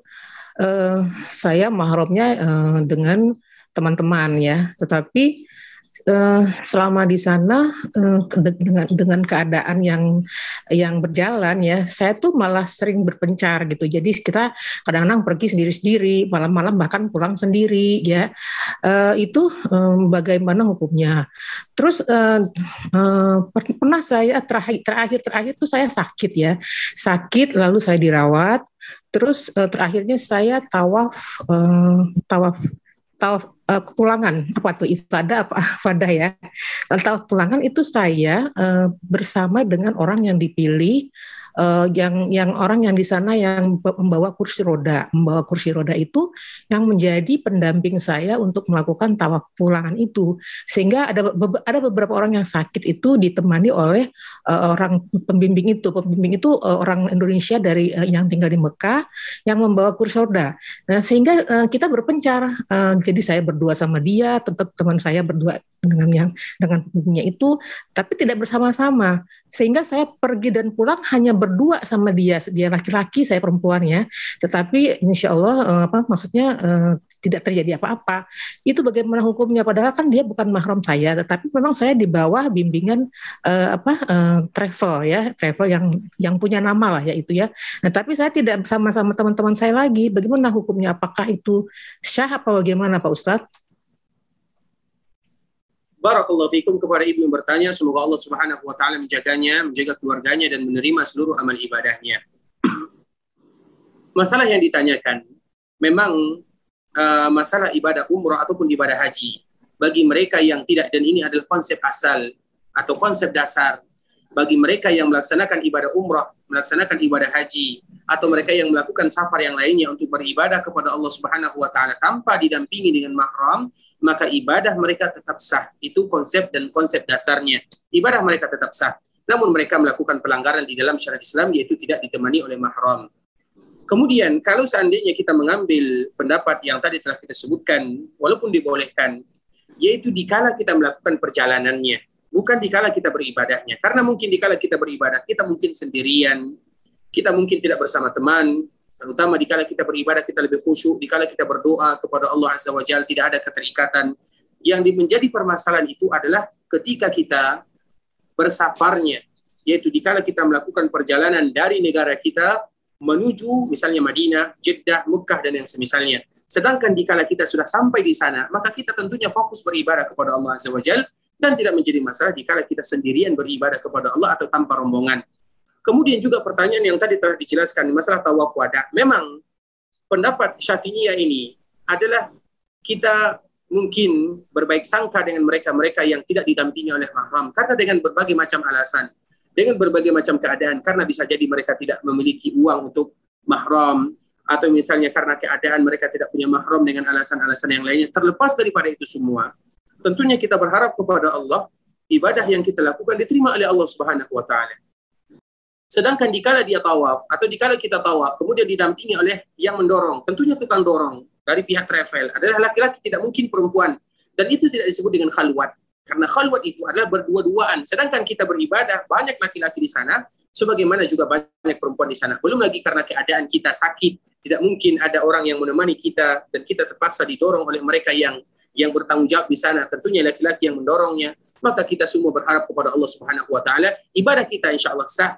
tidak ada pengurangan di sana atau tidak ada pelanggaran di sana hanya hanya saja kita berharap kepada Allah mungkin ada sedikit uh, tidak kesempurnaan di dalam ibadah tersebut terutama dikala kita was-was dikala kita tidak ditemani oleh mahram di kita ragu-ragu di sana hanya saja kita berusaha bermohon kepada Allah Subhanahu wa taala agar Allah menerima amal ibadah kita, agar Allah menerima haji kita, agar Allah menerima sa'i kita, agar Allah menerima tawaf kita, Allah menerima seluruh amal ibadah yang kita lakukan dan itulah yang harus senantiasa kita minta kepada Allah Subhanahu wa taala. Barakallahu fikum wa jazakumullahu khairan. Fikum barakallah. Lanjut. Boleh ya, Ustaz? Silakan. Masih ada waktu insyaallah. Baik, kepada Siti Suhaya, silakan. Assalamualaikum warahmatullahi wabarakatuh. Assalamualaikum warahmatullahi wabarakatuh. Syukran jazakallahu khairan kasiran Pak Ustaz. Mohon izin bertanya, untuk hari tasrik, uh, untuk hari hari tasrik tidak bo, dilarang puasa itu ada ada hukumnya nggak Pak Ustaz? Pengertiannya seperti apa? Syukran jazakallahu khairan. Jazakallahu khairan kasiran. Barakallahu fikum uh, kepada yang bertanya semoga Allah Subhanahu wa taala menjaganya dan menjaga kita bersama. Untuk hari tasyrik sebagaimana disebutkan oleh Rasulullah sallallahu alaihi wasallam adalah hari di mana kita berbahagia dan hari di mana kita berzikir. Hari tasyrik tersebut adalah hari di mana kita berbahagia, di mana kita hari berzikir dan di mana kita makan hewan kurban. Kita tahu hewan kurban diberikan kesempatan kepada kita untuk menyembelihnya di hari tasyrik sehingga kita makan. Hari tasyrik itu adalah hari makan, hari minum, dan hari kita berzikir kepada Allah Subhanahu wa taala. Jadi dianjurkan kita tidak berpuasa di sana kecuali bagi jemaah haji yang tidak mendapatkan hadiu atau tidak mendapatkan dam atau mereka lebih memilih berpuasa maka boleh bagi mereka untuk berpuasa pada tanggal 11, 12 dan 13 di hari tasyrik diberikan rukhsah keringanan kepada mereka. Maknanya bagi mereka yang tidak diberikan keringanan maka hukum asalnya adalah hari makan, hari minum, dan hari berzikir kepada Allah Subhanahu wa taala. Barakallahu fikum. Masya Allah. Ustadz, ada lagi pertanyaan nih Ustadz. Qadarullah suami di rantau. Dia katanya bernazar untuk berkurban. Dia memaksa kami yang di rumah untuk mencari uang untuk dia berkurban. Istri tidak ada dana untuk hal itu. Bagaimana jika istri tidak memenuhi permintaan suami?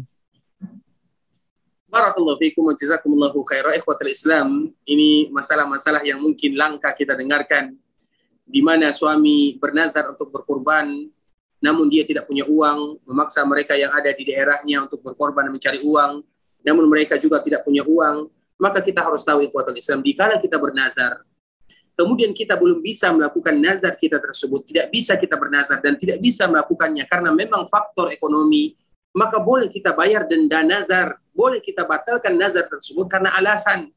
Apalagi dengan tadi yang telah ditanyakan, kita tidak ada uang, kita bernazar berkorban, namun kita tidak ada uang. Kita wajibkan suami kita atau istri kita atau keluarga kita yang ada di kampung, yang ada di daerah, mereka juga tidak punya uang untuk berkorban, masih banyak kebutuhan yang lainnya. Maka boleh kita batalkan nazar tersebut dengan kafarah.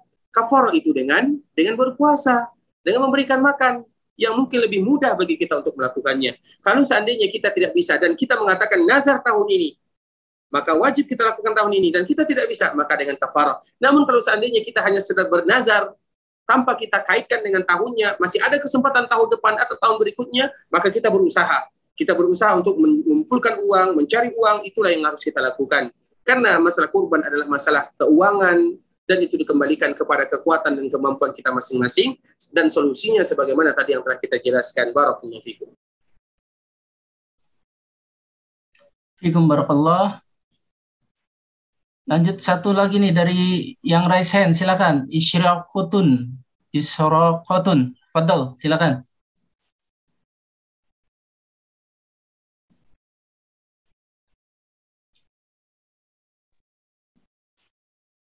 Ya, silakan. Assalamualaikum Ustaz. Assalamualaikum warahmatullahi wabarakatuh. Ya. Tad, gini Tad.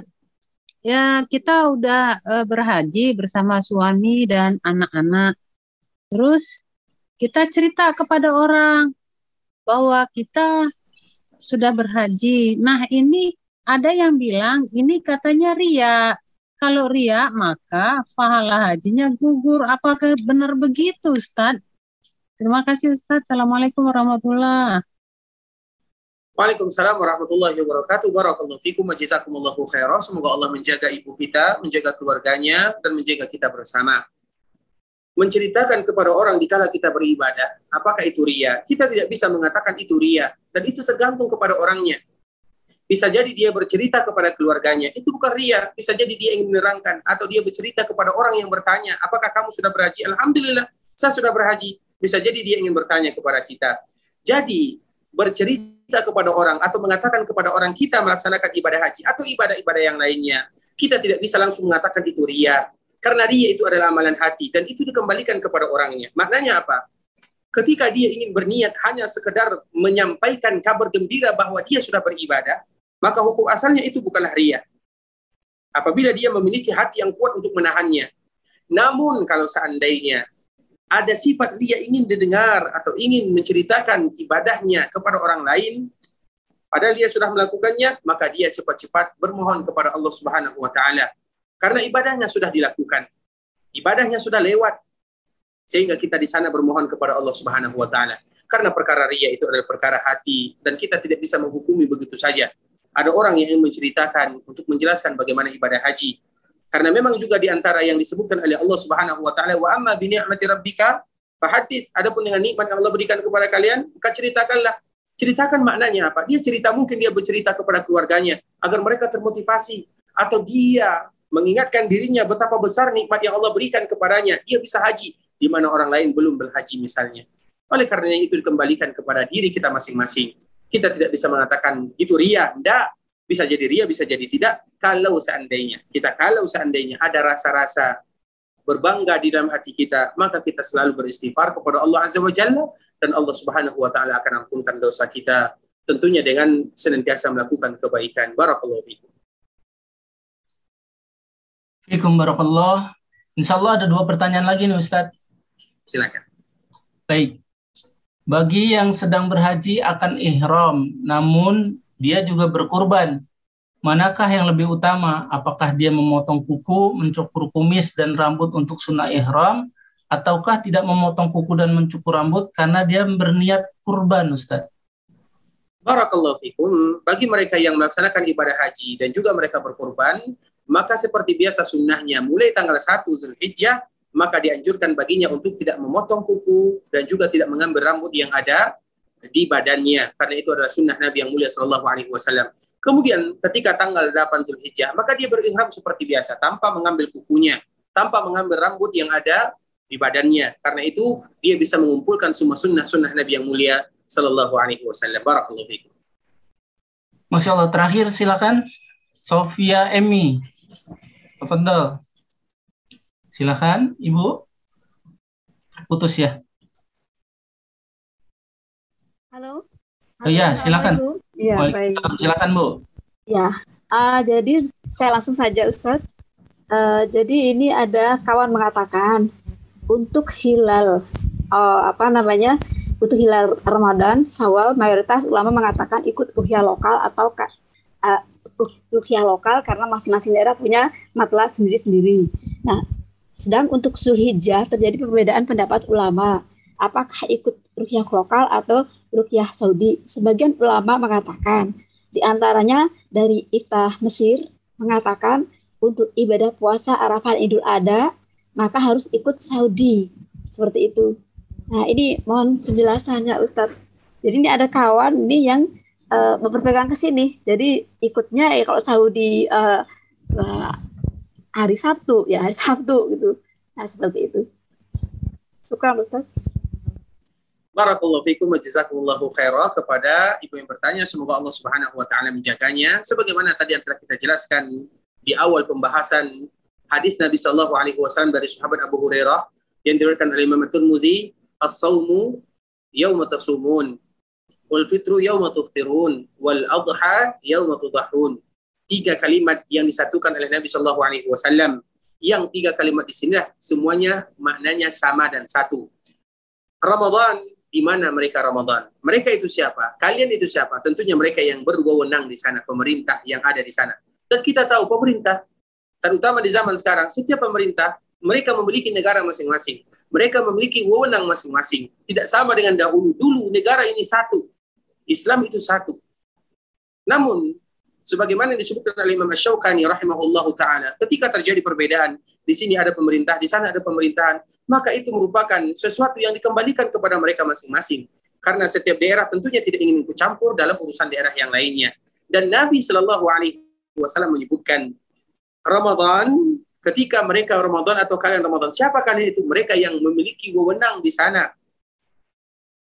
Idul Fitri di mana kalian beridul fitri yaitu bagi mereka yang memiliki wewenang di sana pemerintah wal adha yaumatudahun begitu juga dengan hari raya Idul Adha jadi tiga ini tidak bisa dipisahkan antara satu dengan yang lainnya Ramadan Idul Fitri Idul Adha itu hukum semuanya sama yaitu dikembalikan kepada mereka yang berwenang yaitu pemerintah yang telah ditunjuk dan ini telah kita jelaskan panjang lebar. Perbedaan seperti ini adalah perbedaan yang biasa.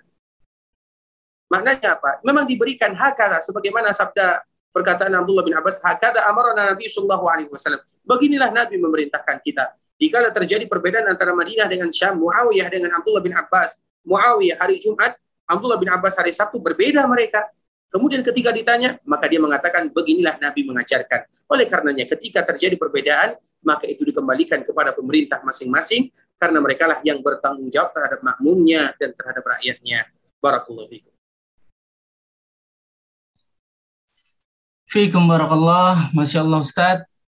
Sangat menarik sekali. Sebenarnya mungkin banyak pertanyaan nih Ustaz ya, cuman karena keterbatasan waktu nih Ustaz, tapi di kolom chat juga Alhamdulillah sudah kita informasikan juga ke Pak Ustadz untuk pertanyaannya dan sudah tidak ada yang raise hand kembali. Kesimpulan Ustadz sedikit sebelum kami tutup Ustadz. Barakallahu fikum ikhwatal Islam, saudara kaum muslimin, kaum musliman, ikhwani, akhwati, rahimani wa rahimakumullah, terkhusus sahabat ilmu Darmais, uh, kita selalu bermohon kepada Allah Subhanahu wa taala agar Allah memberikan kemudahan kepada kita untuk beribadah. Karena ibadah pun itu dari kemudahan dari Allah Subhanahu wa taala. Tidaklah bisa kita melakukan ibadah, tidaklah kita bisa melakukan amalan saleh kecuali taufik, hidayah, kemudahan dari Allah Subhanahu wa taala sehingga semuanya datang dari Allah dan kembali kepada Allah Subhanahu wa taala dan semoga Allah menerima semua amal ibadah yang kita lakukan. Ikhwatul Islam, saudara kaum muslimin, kaum muslimat, ikhwani, akhwati rahimani wa rahimakumullah. Sampai di sini perjumpaan kita pada kesempatan yang berbahagia ini. Tentunya yang benar dari Allah Subhanahu wa taala, yang salah dari diri kami karena kurangnya ilmu kami karena kebodohan dan kejahilan kami. Dan kami mohon maaf kalau seandainya ada kata-kata yang salah, kata-kata yang silap. Barakallahu fikum. Subhanakallahumma bihamdika asyhadu an la ilaha illa anta astaghfiruka wa atubu ilaik. Assalamualaikum warahmatullahi wabarakatuh.